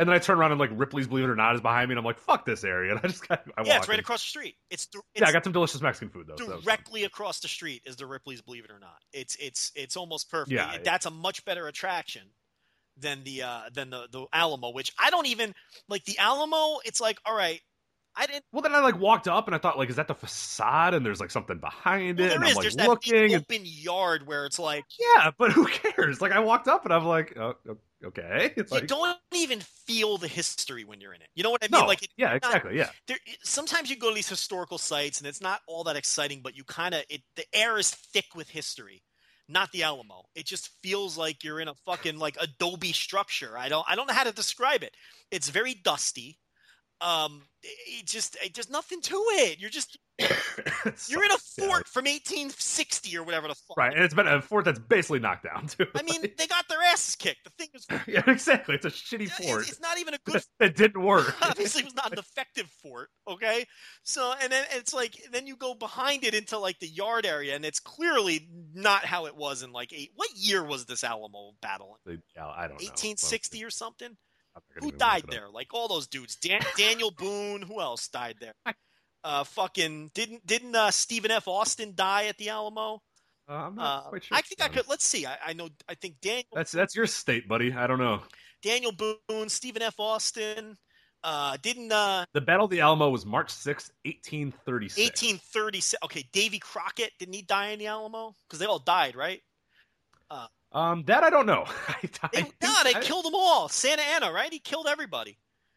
We went. We should have. We should know. I mean, didn't you read the shit? No, I just fucking walked up. And I didn't read away. it either. But I think I said this is stupid. who's the guy who invented the fucking coon hat? Uh, Davy Crockett. I'm pretty sure he died in the Alamo. I don't think that's I'm pretty true. sure Daniel Boone died in the Alamo. I'm pretty sure. any of these. Is, I don't think any of this. I'm pretty sure true. Stephen F. Austin died in the Alamo. All right, let me see. Daniel Boone, Alamo. Uh, didn't the famous Dan? Okay, here we go. Die at the Alamo. Let's Just let's pull find up out. the Alamo and look at the. No, it's it wasn't in the Wikipedia. How's the the Alamo, Alamo not in Wikipedia? No, that, Daniel Boone wasn't in the Alamo Well, Wikipedia. then I'm probably wrong about that. I think you're wrong about Austin too. He's not in there either. Stephen F. Who was the other? You had Davy Crockett, Daniel Boone. and Stephen F. Austin. I, yeah, I got nothing for any of those. are guys. those are all So- those are all swing and misses? All three of them? Uh, yeah. Is that so you you're. Yeah, we're not going to do a history podcast anytime soon because yeah. I don't know if this is true. Okay, how about Jim? Okay, famous people James who Bowie? died. James Okay. Bowie definitely died in the Alamo. The guy who invented the Bowie knife, he's got to be one of them. Okay, so this other website says that Davy Crockett, James Bowie, and, and William B. Travis are a few of the famous people who died at the so I got though. Crockett and Bowie. I, I, I why did the Wikipedia not have that on there? Doesn't it seem like something they should have? It really does. It should have the Wikipedia should have people who died in the Alamo. I mean, Yeah, it should be just like its own little dropout. Like, okay, let's let's let's go to Davy Crockett's Wikipedia page and look up Alamo. is Davy Crockett? Okay, yeah, died died at March sixth, eighteen thirty six. You're, you're not you're not wrong. There you Davy go. Crockett, the coonskin hat guy, right? Yep, that is him. All right, and Bowie died, right? Uh, yeah, Stephen F. Austin. I don't believe did. No Stephen F. Austin. No, Stephen F. Austin. But but let me let me confirm that. Let me go to old Stephen F. Austin. Where's that university? Old Stephen F. Austin University. It's in uh yeah, it's uh Huntsville. Okay. Um, uh, uh, I think he was at the Alamo. He did not die at the Alamo. Oh, he survived it, huh? He survived. Yeah. He was there. Yeah, he lived to. Uh, he died that later that year, but no, he uh, he's he was- apparently he was That wasn't so. far off then. At least he was in the building. Oh, you got the same birth death year, so I guess that's. How did he uh, fucking survive it? That's what I, I thought they all got killed. I don't know. I feel like I'm forgetting some famous people who were killed in the Alamo. Even though I, you, you ripped me, but I did pretty good there because I, You did not I bad. nailed, yeah, I nailed okay. three of them, and the other guy, the other guy was there at least. At least he, Yeah, James James Bowie and then William B. Travis. oh, he was the. I think he was the lead commander, Travis. Okay, there you go. So see, you, you did learn a little bit on your little date. I must have. See? You're bored out of your mind, so you just read every plaque that I was gonna say Custer, but obviously he died. I don't you know he that died was in a completely different battle. So He I'm, did. I'm glad I didn't say that one. Um, but that, that's you know I didn't do bad. And Santa Anna was definitely the Mexican. Uh, correct. Yeah, that, that I do know for a fact. So, having been to San Diego many times, that I, that I can confirm is correct. So, why is Santa Anna a big, it's a big deal there. I think. big Yeah, they- deal in San Diego, huh? Yeah. Big fan of his there.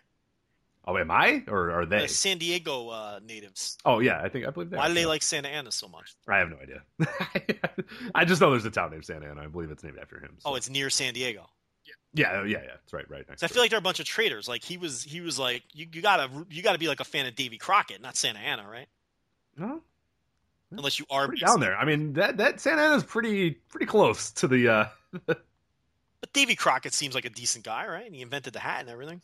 He did pretty good. I mean, I guess I don't I don't know him personally. you never met Mr. Crockett. I did not meet. I met. nor I didn't meet Jim Crockett. I haven't met Davy Crockett. I never met any of the Crockett's. So, Did you ever use a Bowie knife? Uh, you know, I don't know if I know what a Bowie knife is. I couldn't tell you what it is either. I was gonna No, say, that's- Mr. Handyman.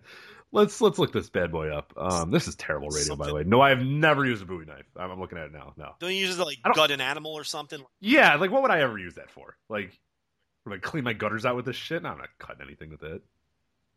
I have like dull steak knives to cut, you know, shitty steak. I don't do cut animals. The hell out of here. Okay.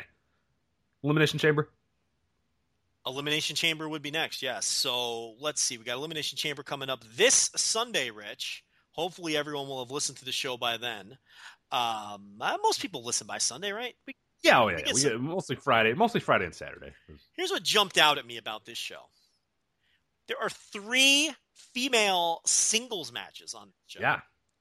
we always say that we we if you're going to go full on with uh, women's wrestling in this company, you've got to do something other than just title programs. The SmackDown has done a much better job, and Raw's starting to get there too, with doing uh, programs among the women that don't involve the title. And there are three such matches on this show. Alexa Bliss defends against Naomi.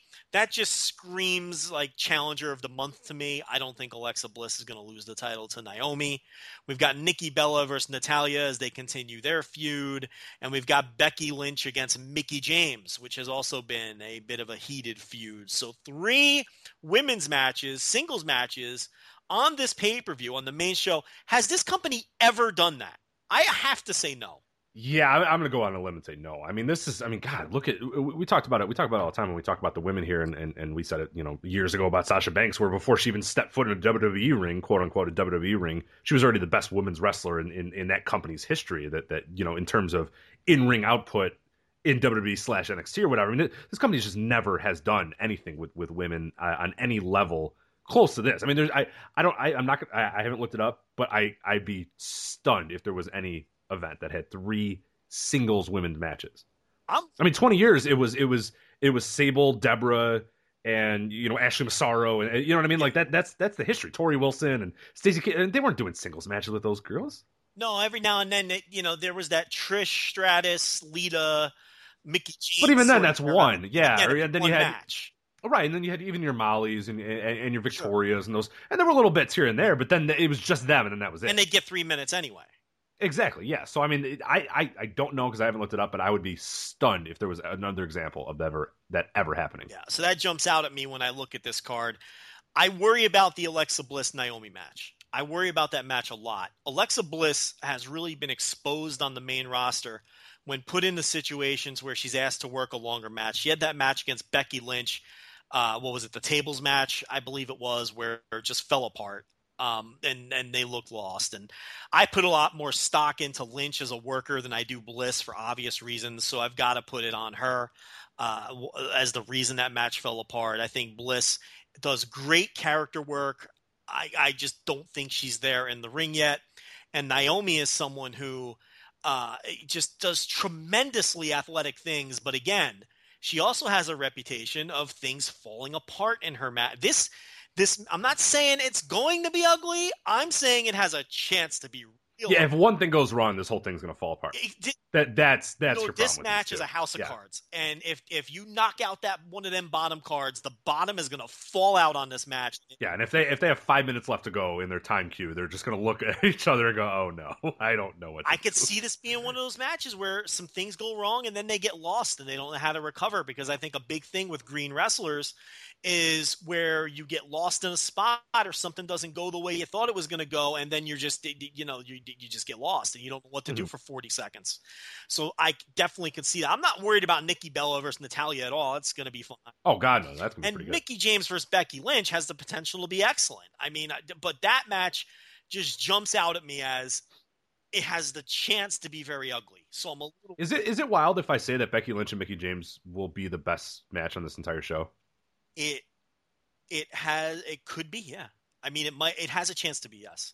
Now the elimination chamber matches they can go either way. That can be an awesome match, or we've seen elimination chamber matches that make no impression on people. Yeah, exactly. And it's actually kind of funny. I went, I, I did that article that's up on the website right now, looking at the history of the Elimination Chamber matches, like looking at some stats or whatever, and, and looking at star ratings and even cage match ratings. There's a few that do well, but there's not really. I mean, you'd be surprised that even Dave, who who loves his WWE gimmicks, he's only going four and a quarter with any elimination, and that was the best of the best is four and a quarter. And Dave likes that. Of- times- he loves that. exactly right. Otherwise, you're you're three three and a half. Mm-hmm. They're for, Low they're, end four. they're largely I mean, forgettable. I mean, that, that, that- and that's the thing. Like, I, I enjoy them; they're fun. But when it's all said and done, you don't go, "Wow, that was a spectacular match," because the, the format doesn't really lend itself to a spectacular It does match. not. There's a lot of little fun spots here and there, but it doesn't lend itself to an "Oh my God, what did I just see? That was incredible." too many people in a small space. Right, exactly, and, and and the timing cues and these sort of th- like too much stuff happens. Yeah, and and and and the elimination factor comes into play. So I mean, given the talent that's in this one with Cena, Styles, Ambrose, and Miz, you know all those guys I think are are, are fantastic. So that that's a good little crop to have. But I it, it they I, I'm just I'm just setting expectations that they don't always blow you away, and very rarely they leave people disappointed. That's right. You can, And that's not not just Dave, but us too. I mean, read any review and go back in your history of looking at elimination Sure. chambers. I mean, a lot of times when it's all said and done, you go, eh, yeah, you don't even remember a lot of them. And, right. And, and you, kind of you can tell a good story in these matches. It doesn't mean it's going to be a good match. That's the other thing too. Um, it's you know, so uh, you're right. I mean, the tag again, the tag team turmoil. There's like 19 fucking teams in this thing.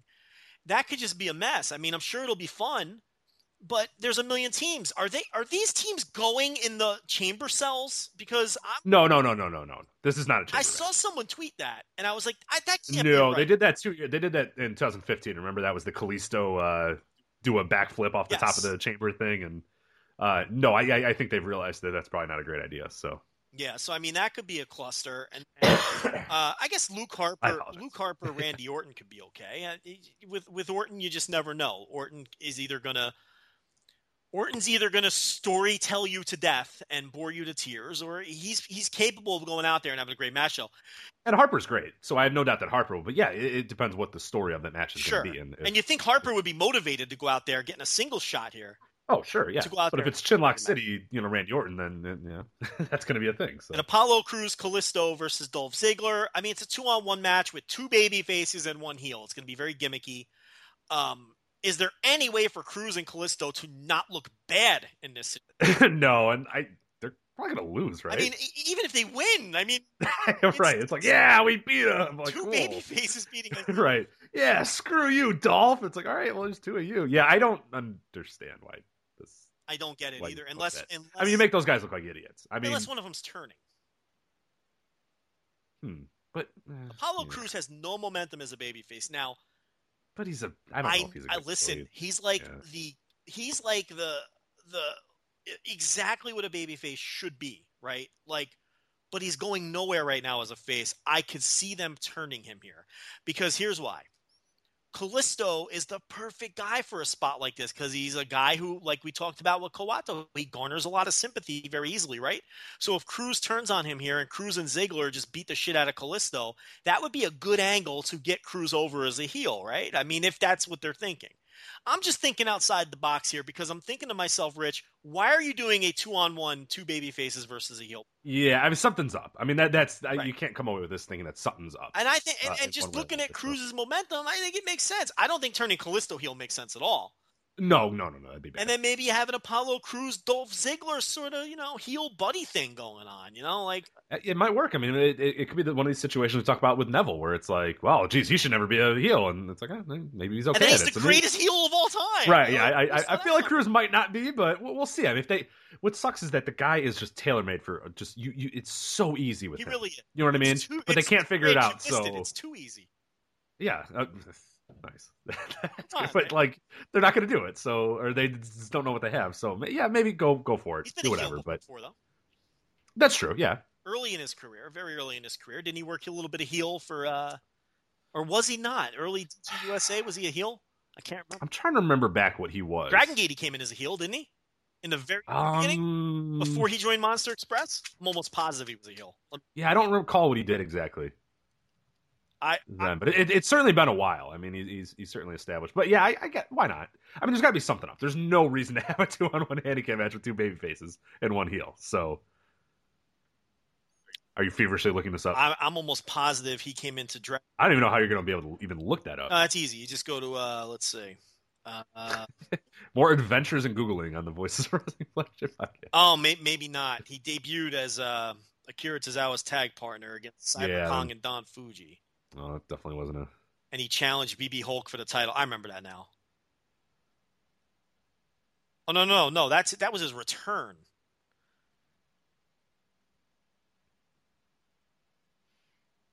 Yeah, yeah, yeah. He was Blood Warriors when he came in. I knew he was. Oh, okay, okay. I didn't. I, I don't know if I remember that. Yeah, remember he beat. He was winning squash matches early. He was beating like um when Kotoka was a young boy, and and he was just beating them very quickly. He was winning squash matches. He was Okay. he was in Blood Warriors, and then he didn't go face until um uh the like uh, Monster Express formed, I believe. So yeah, but he was definitely a heel. He, he might have been in Mad Blankey for a while too. He did. He was. He was in Mad Blankey with Tozawa. Yeah, so he's been a heel before, but it was very early in his career. But I, I just, I kind of, I smell a rat there, Rich. Something's got to be up with that match. Yeah, I mean it's it's too weird not to be. So, So anyway, that's the undercard, and then we have the Elimination Chamber match, which most people feel Bray Wyatt's going to come out of, right? I mean, yeah, I think that I mean with Orton, with Orton having the the, which again, which means you might have some kind of bullshit finish in this match too, some kind of overly heavily gimmicked finish because who knows bray wyatt might summon another spirit or possess another child or yeah, maybe a child, maybe Sister Abigail pull another magic trick out of his ass or something, something that we're we're going to hate. Um, but you know, so that could mitigate whatever's going on in terms of the quality of this match too. So you could be onto something. Is there a chance Becky Lynch and Mickie James could be the best match? I think you're Mhm. right. I think there is a chance for that. Absolutely. Will it be? I, you know, I wouldn't put my confidence any higher than 50-50, but that's that's pretty confident though, all things considered. That that Yeah. it, it depends how much time they get to. It depends if Yeah, oh, there's a lot of factors. a lot, yeah, a ton of factors, but uh, that's a pretty deep undercard too, because the chamber matches are usually pretty long, right? At least, They're very. I mean, it's gonna be an hour. oh, an hour, you think? chamber. Okay, I yeah, I think they so usually. I don't, Yeah, they come in fairly long. I guess I should have looked. I, I didn't look at the time. I should. That's actually a very good thing that I should have done. Is is the match length? But yeah, I think they could- they come at like I think the low end was like well whatever that December to December, but I don't even count that one because that one was like super. That one was shockingly quick or whatever. But uh, the rest of them I think are um they're somewhere in the thirty plus range. Let, let me look. I, I can look it up real quick uh, to make sure. But but they're longer. I mean that one's gonna get a ton of we time. got a six so- match undercard here, so um, you know the matches could get a decent amount of time. Who knows? But uh, you think something something here would get cut, and you think that they would look right to the women's matches if they were going to cut time on something because that's Yeah. uh, that's what they do. Um, well, how long was last year's, for example? Oh, last year's elimination chamber. Is match? that what you're looking up? yeah, yeah that's what I'm gonna check out. Um, So give us a little ballpark here. Yeah. Well, let's see here. Let- Let's look at 2013. That was one of the um one of the big time ones because last year was kind of weird because you had like the the um I don't even I don't even remember it honestly. yeah it, it was like the tag. Well, they didn't have one in 2016. Uh, it was 2015. was Oh, that's well, I can't remember something that didn't exist. So Yeah, exactly. would- So, uh, so this is 2013 Elimination Chamber. This was like Jack Swagger defeating Chris Jericho, Daniel Bryan, Kane, Mark Henry, and Randy Orton. Uh, that one was 31 minutes, and that was on the undercard. This was uh, uh, Elimination Chamber 2013. Apparently, The Rock and CM Punk were a match as well from that. Yeah, I remember that. even- I do remember that. Yeah, we didn't like that match. As a matter of fact, remember? Uh, didn't uh, I think The Rock gassed out in that match? Didn't he? was that the one, or was that Royal Was Rumble? where Royal? he Rum- gassed that was Royal Rumble. I think that was Royal Rumble where he gassed out. But uh, so it looks like okay. So I'm looking at this. This is Elimination Chamber 2011. So there were two on this match. Uh, they both were 31 minutes, 33. So they're half hour matches. Yeah, so about half hour. I, I wonder if this one's going to get a little bit more though, because there is only the one elimination chamber match on this show. Yeah. But but who knows? Yeah, I could. There'll be shenanigans with Bray Wyatt. You, you know that, and that, that's a problem. I guess like in, in your mind, is there any chance that anybody else wins but Bray Wyatt? Maybe this is kind of the the, the quote unquote smart fan in us or whatever. But I mean, I, there's no way AJ Styles wins. There's no way the Miz wins. There's no way Baron Corbin wins, and I don't think John Cena retains. Right? No, I mean Like, with with Orton winning. I mean, there's no other option, right? with Like- Orton winning the Rumble, what other story is there to tell? That's what I mean. Like, there's not. That's part of it too. Is I I- I don't have much interest. And wasn't because- Bray Wyatt left off of WrestleMania last year? Yes, yeah, he was. So I mean, you know, and they like him a lot. They're not going to leave him off because if he doesn't win this, then what do you do with him at WrestleMania? His natural program is Orton, and and Orton is facing Luke Harper, who just turned on those. And look, it, Wyatt's winning this match. I know. I'm trying to. I know, I know, you're just trying to, you know, there's got to be something, but no, finagle sorry. something here. Now, here's the thing, and this is a point I wanted to bring up too. We always pick on these W. We we preview these shows, and we're always so down on them. Then they're always fucking awesome.